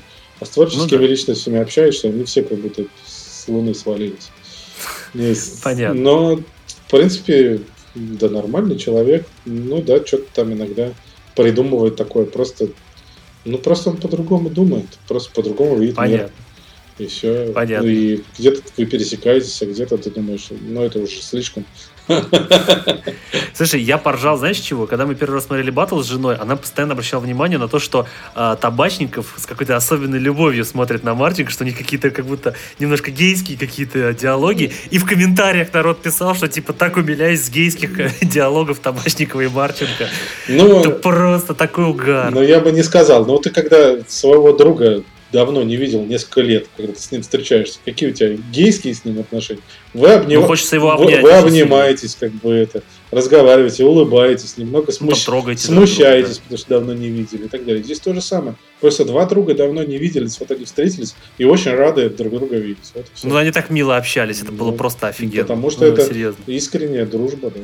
Да, согласен. Но смотри, а, по батлу я в своем телеграм-канале написал статью о том, что я считаю, что в этом батле ничья. Я считаю, что первый э, раунд у обоих равный абсолютно, потому что э, Никита всех удивил подачей э, и как он обыгрывает вот по звуку, по мелодиям. Э, Контрусев взял тем, насколько у него напористо было, насколько у него было быстрее, как-то пожестче и техничнее. А второй раунд я точно сказал, что за Никитой, потому что то, что он сделал с басом, я никогда такого не видел. Он настолько, знаешь, как, как шаман, знаешь, он шабанил просто над этим басом, это было, ну, нереально круто. И вот тут вопрос. Когда Кондрусев играл свой э, раунд второй на басу, у него тоже была вот эта тема с развитием мелодии, там он туда обыгрывал, у него достаточно чисто все звучало, но Голованов сказал, что типа то я стою и чувствую грув вот от Кондрусева. На записи не чувствуется никакого грува, просто чистая партия басовая. Вот как-то диссонанс у меня возник, что должно качать, но меня не качал Кондрусев. Это как так вышло? Ну, тут сложно сказать, все субъективно. Но, но ты когда слушал это, тебя качало и, то, что Там ну, просто невероятно качало. Мне, мне как раз тоже казалось, что это развивается невероятно какой-то просто цветок растет, да, там вкус превращается из э, того, что он делал как он, как он классно делает слоеный торт, как это все вкусно звучало и как это, это все вместе просто было невероятно. Просто это, наверное, опять же, особенности сведения. Мы опять попали в новую площадку, там с, с, с огромными потолками, с огромным ревером. Плюс они сами накрутили там эффектов вместе. Ну, мы все вывели как смогли. Возможно, это получилось ну, недостаточно реалистично, как это было. Ну, хорошо, да. допустим. Смотри, а вот третий раунд я считаю, что Кондрасев заслуженно выиграл, потому что, несмотря на очень крутой посыл а, Никиты о том, что акустическая гитара это тоже гитара, несмотря на то, что он там красиво пел, залом работал, а, Кондрасев просто разнес просто своей энергетикой, своей песней, своим вокалом, подачей. Ну, просто супер третий раунд был у Кондрасева, поэтому для меня один-один просто до сих пор я пересматриваю сейчас батл, не могу сказать, кто победил. Для меня это, наверное, первый батл вот на вашей площадке, где реально ничья. Но для тебя кто победил? Ой, не знаю. Э, но мне все-таки музыка Димы ближе. Я люблю мелодичный металл. И все, что он играл, мне было гораздо ближе. Хотя, а Никита? хотя Никита мне всегда очень нравится, ну вот вообще в целом как музыкант, то есть как он выглядит, как он себя преподносит, как он двигается, когда играет, его атака, его энергетика, все вместе мне как вот творческая единица, мне очень симпатично импонирует. Его вот эта вот жизненная позиция вообще в целом. Э, и как бы мне тоже сложно было сказать, но я бы, если бы голосовал, все-таки я бы также проголосовал. Одну палочку докинул бы да, для Дина. Ты сам когда-нибудь будешь судить батл? Ну а зачем мне судить? Я же я же должен следить за тем, чтобы все прошло гладко. Ага, понятно. Хорошо, а, смотри, несколько вопросов у меня. Если, еще. если будет еще какие-нибудь батлы, то я с удовольствием пришел кого-нибудь посудить. Угу, хорошо. Вопрос, скажи, вы стремитесь к тому, чтобы найти постоянную площадку, одну постоянную? Если Джаггер э, опять откроется, то я буду просто счастлив быть постоянной площадкой в Джаггере, чтобы никогда больше не было таких проблем. Свой 17.03, короче, будет. Ну да, он уже и есть, как бы мы там все батлы провели прям последние. Потому что, ну, там как бы дух рок-н-ролла, там люди, они, им интересно это. Другим площадкам mm-hmm. мы не интересны. Им интересно, сколько лю- людей мы приведем. И все. Ну да. Они не готовы ничего делать вообще. Ничего. Сами ничего. Да, да как бы, ну, я не, не буду это поднимать все, потому что ну, совсем, совсем, ну, совсем другое отношение. Вот и все. Согласен, согласен, так и должно быть. И я надеюсь, что да, вот клуб Джаггер, который стал определенным символом, он все-таки возродится как-нибудь. Смотри, а, вопрос. В комментариях писали, что так редко выходят батлы. Вот вы будете стремиться к тому, чтобы чаще их снимать? Ну, видишь, как можем, пока так и снимаем. Если это будет приносить нам реальный доход, и когда мы можем заниматься батлами, а не добыванием еды себе и там, ну, да, взноса да. за ипотеку, то тогда, конечно, будем чаще. Пока, ну, это такой стартап, пока это просто там энтузиазм, ну, будет редко. Но а почему? очень часто не хотелось бы, потому что чем будешь чаще делать, будет качество падать. Ну вот смотри, а как проводятся рэп-батлы, например, они в, за один день там снимают 5 батлов, а потом 5 недель спустя, ну там 5 недель их выпускают по батлу в неделю. Ну потому что у них продакшн гораздо проще, это все, ну, все да, реально сделать, а нам это нереально сделать. Мы приходим туда к двум часам и в 12 оттуда уходим. Ну какие три батла? А, то есть даже два не снимают. Ну каждый, каждый со своим звуком приходит. Э, у каждого свой график плотный, всех надо людей вместе свести. Все надо организовать, все придумать, раскрутить. Ну, да людей заставить прийти. Не то, что рэперы, которые, блин, дома торчат, просто пришли, отчитали текст, его даже править не надо, даже звук выводить никакой не надо особо. Ну, так я тоже бы не стал говорить. Все-таки в рэп-музыке свои нюансы. Там нужно донести свою мысль правильно и действительно ритмически э, людей заставить э, как бы, идти за тобой. Э, как ну, бы, да, технически да. это все легче снять, э, конечно. Продакшн, он, конечно, и рядом не стоит с нашим. Это да. Вот само производство, да, когда ты выпускаешь, не знаю, там, чупа-чупс или выпускаешь, не знаю, там, диван какой-нибудь. Да, да, да. Ну, как бы разные продукты совсем. Хорошо. А, смотри, у меня к тебе вопрос. Мы с тобой, когда встретились на выставке, а, ты ходил, а, стрелял глазами Фреда что типа поговорить с ним, чтобы он пришел на батл. Во-первых, вопрос, скажи, вообще поднимался вопрос э, с ним лично, чтобы он пришел на батл и побатлился? Конечно, после самого первого батла все просто обвалились шквал комментариев. Давайте Фреда, давайте Фреда. Мы сразу ему написали. И? И, и он сказал, значит, ну я не знаю, ну надо подумать. Но ну, вообще все, наверное. движуха э, типа интересная. Но мне нужно, короче, чтобы вы оплатили мне билеты из Израиля туда-обратно, в Питер. А, он в Израиле тогда был? Да. Я не знаю, где он был, хорошо он так сказал. И э, заплатили гонорар. Гонорар? Да. Но Интересно. у нас, я сразу скажу, то, что мы никому не платим гонорар, ни судьям, ну, ни музыкантам. И это все держится на энтузиазме. Как только мы начнем платить гонорары, мы просто закроемся, потому что никому не охота как бы все в минус что-то делать, да? Потому что ну, конечно, это, конечно. с этого остается, с всего проведения, может 10-20 тысяч рублей максимум. И то это вкладывается потом в рекламу опять следующего банка. Угу. То есть тут, тут нету э, ни, ни, никакой прибыли. Так что там кто, кто живет какими-то, я не знаю, там э, сказками о том, то, что это бизнес, это не бизнес. Это, это, это действительно тусовка. И это просто приятно делать. Да. А, а, вот, заплатите гонорар. Естественно, денег у нас никаких нет. Мы думаем, что делать. Ну, и я, соответственно, нашел людей, ну, и у меня есть, скажем так, друзья, у которых есть там, занимаются бизнесом, есть какие-то там деньги. Блин. Они мне были готовы дать, ну, в долг там на, на определенное время, чтобы я потом с батл, допустим, отбил, им вернул. Э, я подумал и сказал Фреду, окей, говорю, я нашел деньги, я готов. Давай, типа, ну, он сказал, если вы готовы, то давайте. Я говорю, давай, вот мы разговаривали где-то в начале апреля, на июнь сделаем батл, я сейчас куплю тебе билеты, это придется. Говорит, ой, ой. А что ты вцепился-то во Фреда так? Ну, потому что... Ну, потому что это интересно, э, когда люди говорят то, что вот играть надо так, и, и вот так вот правильно, а вот так неправильно. Интересно будет, э, ну, посмотреть это на практике. А, ну за слова, чтобы, да, вывез. Ну, ну это же интересно, да, вот конечно, человек конечно. уверен в своей правоте. Интересно, э, как вот э, общество отреагирует это на практике. Угу. Это, это действительно круто, и людям это интересно. Ты был готов вложиться даже да, в это, чтобы посмотреть. Да, да. И мне было бы... А против кого? Да. И мне было бы интересно, чтобы это тоже был какой-то так, такой же как бы, сильный гитарист. Но Фред как бы сказал, подожди, подожди, я еще надо подумать, я не готов. Я только в конце мая буду знать, смогу ли я. Я говорю, ну как, смотри, вот в начале июня мы делаем батл, а ты мне скажешь в конце мая, можешь ты или нет. Я говорю, ну также нет на мероприятия, невозможно провести будет.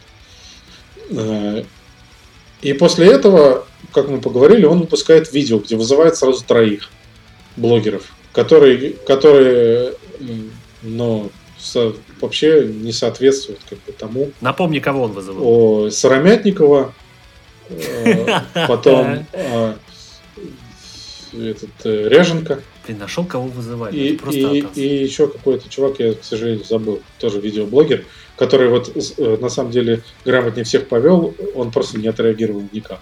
Он, он, он, он просто, он просто как бы хуй положил на всех, сказал, я делаю то, что я делаю, мне вообще. Вот. Шел кого звать. Да, да. Э, э, Ряженко сразу сказал то, что э, в Питере это все говно, то, что они там вообще играть не умеют. Со со состав ужасный, ритм секции. Он какой я Питер не поеду. Если хотите, давайте в Москве, я сейчас все организую, и мы забатлимся. Ну, а там, то, что с Раметниковым там началось, там это вообще... Ну, это вообще даже обсуждать просто Ну да, как, какой-то же это, жел, желтая пресса какая-то пошла. Вот, э, журнал там Космополитен. Вот. И э, я просто в шоке от этого всего, если честно. Думаю, ну что за пи***ц происходит? Вроде о чем-то договариваемся. Тут такая непонятная. Я опять ему пишу, говорю, слушай, говорю, ну, конечно, это здорово, но мы не будем делать такое шоу втроем. втроем. А как он мимо тебя решил? Группа, групповуху такую, мы не будем. Мы хотим нормального гитариста, как бы нормальное шоу, чтобы вы реально как бы, ну, померились силами, чтобы это было интересно, чтобы было честно. Говорит, ну да, ну да, ну да, ну, ну может пушной? Пушной. Я говорю, ну а, а почему пушной? Говорю, ну он типа хайповый, у него подписчиков. А, хайп. Я говорю, ну блин, ну, ну да, да подписчиков, ну вы же вообще как бы из разных как бы галактик как вас можно вместе, да. вместе ставить, и это будет неинтересно. Я говорю, я этого делать точно не буду. Мне это неинтересно. Но э, я подумал то, что может все-таки стоит с ним обсудить с Пушным, но потом в итоге я сам открестился от этой идеи. Может, я сразу-то не отказался, но в итоге, да, это какая-то ерунда. Да нахрен Пушного звать да. вообще не... И я ему предлагал, говорю, давай вот кого-нибудь возьмем, действительно там, рок-икон, там, типа Маврина. Говорю, вот Попов, Блин. Попов мне написал, говорю, вот смотри, как парень круто играет. Так круто, когда А, будет Павел Попов? неизвестный э, совершенно гитарист и известный. Так же было и с Серегой. Говорит, ой, я не знаю, мне это не интересно, мне бы хайпа славить. Господи, какой... Ну, Слушай, какой типичный Фред, а, прям вообще. э, ну вот. Короче, мы ни о чем не договорились. Вот так. Думаю, ну ладно, может, полежит огурчик и созреет. А потом, когда мы выпустили второй батл, про который мы с тобой обсуждали, он написал, у меня даже скриншот есть, что мне совершенно не нравится, что там происходит. Это просто какой-то ужас. Я ничего тут прокомментировать не могу и не хочу. И э, я сделаю свое шоу без этих э, пьяных дынь и, и, и мата этого бесконечно. Меня это, честно, да, задело, как бы. Я думаю, вроде с человеком общались, там, разговаривали, что-то там, какие-то планы строили, а он тебе такое выдает, то, что ну, ты какое-то говно делаешь.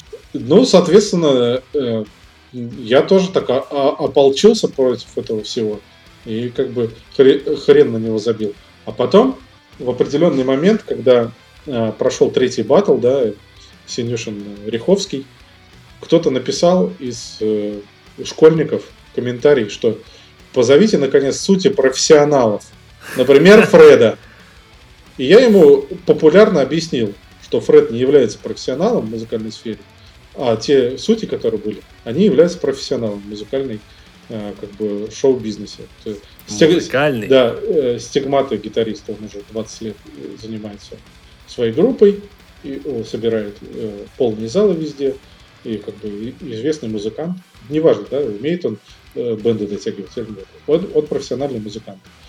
Константин Голенев бизнесмен, занимается профессиональным э, значит, шоу-бизнесом, и у него целая сеть школ уроков в Санкт-Петербурге и так далее.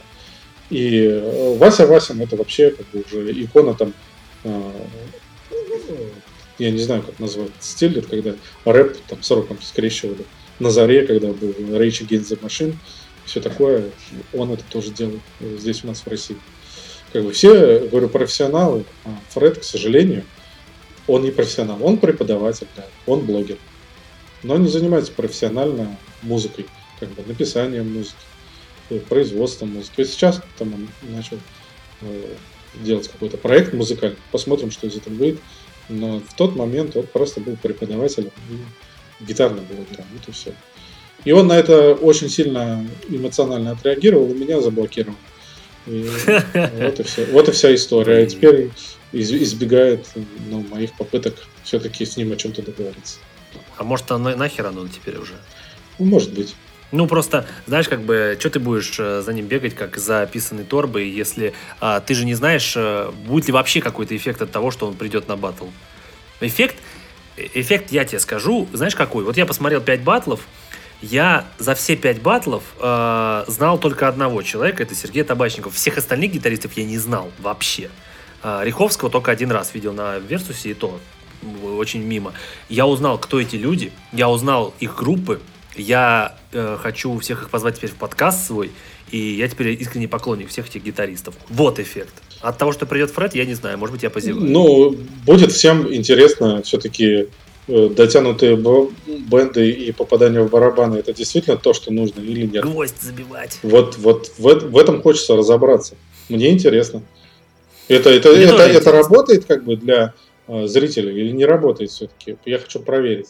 Ну, положа руку на сердце, я, мне кажется, что если ты а, поставишь его с кем-то уровня э, Силкина, Попова или Олейника, то там просто, ну, вот так вот, знаешь, катком Ну, проедутся. ну вот Фреда. хрен знает. Вот и, и охота посмотреть, э, проедутся или не проедутся. Просто вот как я рос в 90-х, у нас в спальных районах Питера, и у нас было во дворе принято, когда еще не было интернета. Если ты о ком-то о чем-то там говоришь, что-то, то значит вот на деле надо это проверить. Вот ты о ком-то Мгм. что-то поговорил, потом тебе подходит, что ты меня там говорил. И выясняли таким образом от, отношения, да? Кто, кто за что и сказал. И, соответственно, а если ты говорил, а на деле не можешь ничего сделать, ну, значит, ты просто ну да, понимаешь, просто да, вот нам с тобой интересно, что в итоге выйдет из батла, если туда придет Фред, потому что никто из нас толком не знает, как он играет в итоге-то живьем. Ну, я его тоже понимаю, для него это огромный риск, для него он заслужил себе определенное... Репутационно. Да, да, завоевал определенную аудиторию, и теперь вот э, если он просрет, то все поймут, то, что как бы это все хуйня, и э, Кирк Хаммет великий гитарист. А если он выиграет, у него только, ну не знаю, он в разы просто станет популярным. Ну да. Это как но, бы все, все ставлю на черное, он не хочет все на черное ставить. Знаешь, мне кажется, в данном случае он все равно не рискнет, пока он не поймет, что на этом будет реально крутой пиар, положительный для него. Вот, потому что мне кажется, что э, даже Леос с большей легкостью согласится поучаствовать как гитарист в батле. Мне, вот, потому что Леос, он более такой легкий на этот но, подъем. Но судить что-то не приехал. Ну, он, видишь, э, он работает сам на себя, поэтому, как он мне сказал, что если я даже на пару дней вы, выберусь, то я просто перестану работать, и деньги перестанут просто зарабатываться для вот ну, его школы. Ну, ради тусовки можно было бы разок.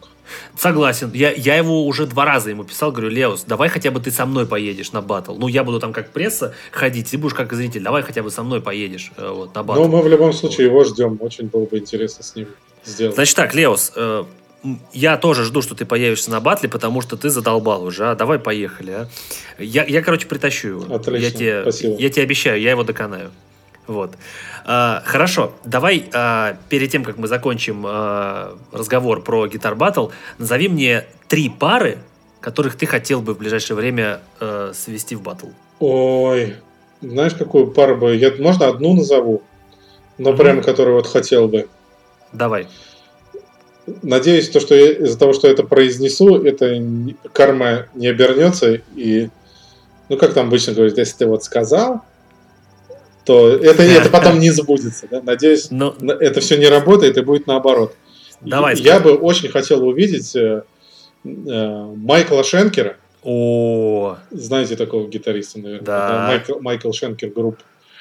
В UFO еще играл и Скорпионс. Да, да. Ну, это брат да, того самого да, Шенкера. Да. Майкла Шенкера против Маврина.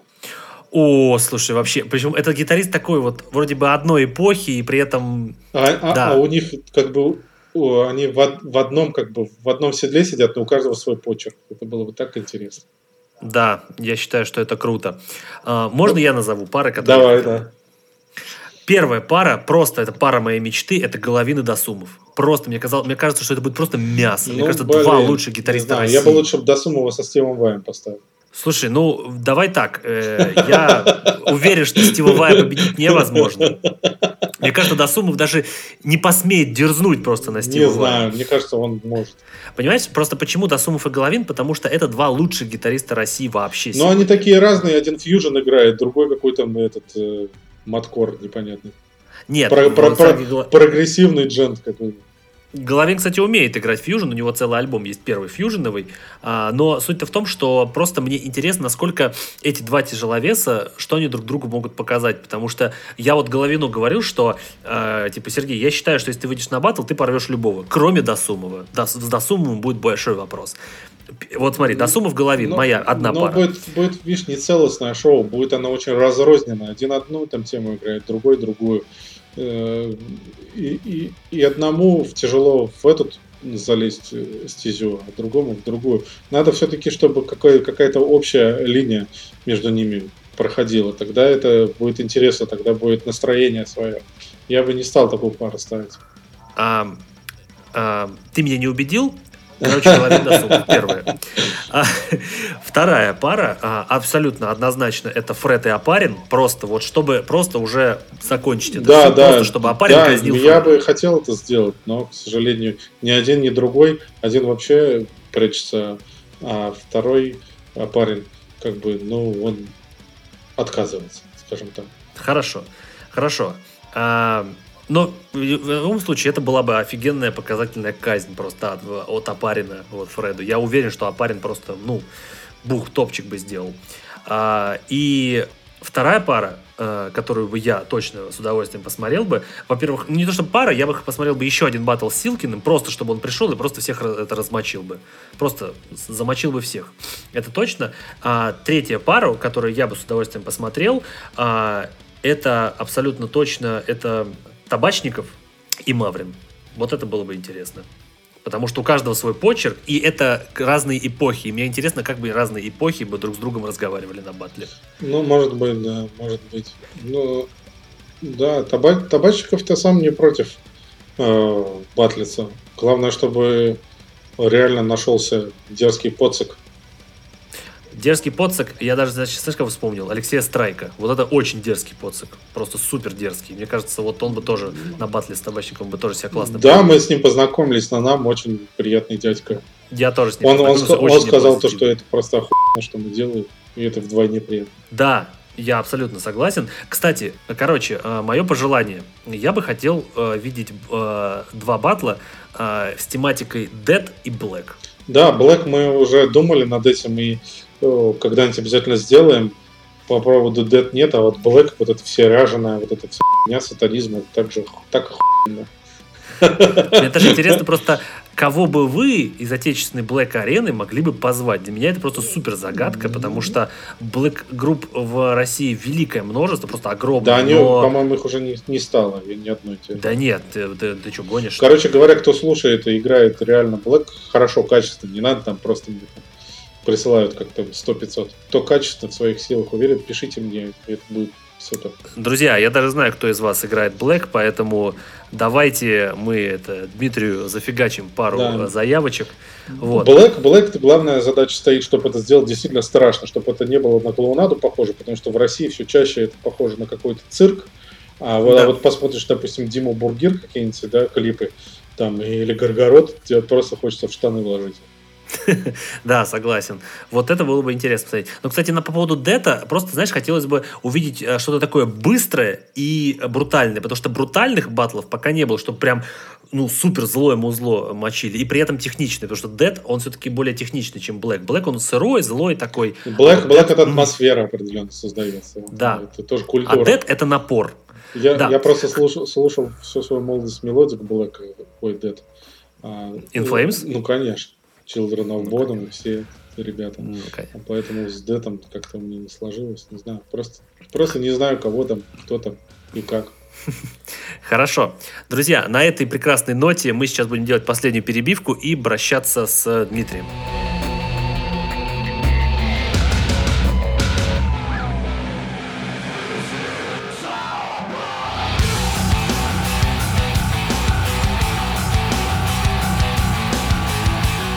Дмитрий, прежде чем мы закончим э, наш выпуск, э, я хотел сделать тебе небольшой блиц. Я даю тебе два варианта, ты выбираешь один, э, первый, который приходит в голову. Давай. Готов? Да. Джудас Прист или Iron Maiden? Iron Maiden. Почему? Потому что я знаю больше песен, чем Джудас Прист. Я на самом деле ни то, ни то никогда не слушал. Ну, Iron Maiden несколько песен знаю. Да, прикольный. И Judas Priest я просто понимаю, вот я, в отличие от некоторых гитаристов, э, э, очень э, лояльно, ну как не лояльно, с большим уважением отношусь к людям, которые непоколебимый такой вклад да, сделали в культуру. Да. Я понимаю, как Джудас Прист сильно, сильнейшим образом повлияло на метал вообще музыку. Mm-hmm. То, что в нулевых потом, то, что зародилось, это все благодаря им. Тот же Power там э, и там всякие мел, ну, melodic, да, группы и даже ария, и, и все. Я... Атрибуты металла да, кто придумал? Да, да, да. Я, я вот даже если я не слушаю эту музыку, я с огромным уважением отношусь вот к этим ребятам, которые просто создали эту культуру, положили много сил и действительно являются ну, определенными там угу. иконами своего времени. Угу. Хорошо. Следующий вопрос. Uh, Deep Purple или Led Zeppelin? Deep Purple, конечно. Ян Гиллан или Дэвид Ковердейл? Ну, Ковердейл мне нравится, он такой классный. Согласен, согласен. Хорошо, хорошо. А, другой вопрос. Linkin Park или Limp Bizkit? Да, и то, и то такое себе. Ну, наверное, все-таки Linkin Park, потому что там есть, есть очень мелодичные темы. И мне этот рэп-кор весь, не знаю, не, не очень прет, а вот э, Честера вокал, особенно первых двух альбомах, это охуенно. Угу. Хорошо, и еще два. Корн или Сепультура? Корн. Почему? Потому что Сепультура для меня достаточно тяжелая. Вообще, Сепультура, Soulfly — это не моя музыка, так же, как и Dead музыка. Я люблю... Я все-таки вырос на такой более романтичной музыке, более такой mm-hmm. сентиментальной, так скажем. И для меня вот, э, вот эта вот передача переживаний определенных, не, то, не только ненависть и злость, а в том числе там и, как бы, и радость, да, и какое-то вдохновение, и, э, жажда жить. Мне это близко. И, соответственно, в корне э, это есть. Угу. Хотя ненависти там тоже очень много. Хорошо, да, доходчиво. Последний вопрос. Эм, Хэллоуин или Гаммарей? Здесь вообще сложно, потому что обе группы хорошие, и это практически одна, это все равно, что, не знаю, сказать, Кипелов или Ари. Ну, обе группы взрастил один человек. Не знаю. Не знаю, не могу, не могу ответить на этот вопрос. Ну хорошо, я тебе, я, я отвечу, я бы выбрал в данном случае Гаммарей, потому что Кай Хансен, он э, сделал просто музыку, Power Metal как музыку, он сделал это, и в Гамма Рэй, э, я считаю, он своим вокалом и своей музыкой остается непоколебимым столпом power а. Мне кажется, еще раньше сделал Power Metal Ингви Мальмстин. Ну, это ты совсем... Слушай, давай сейчас вспомним э, Ронни Джеймса Дио, который, блин, пел проект. А? Ну ладно, ладно. Ну, просто я, когда слушаю Мальмстина, все вот э, его тоже там начинают теперь хаять, как время прошло, то, что он одно и то же играет.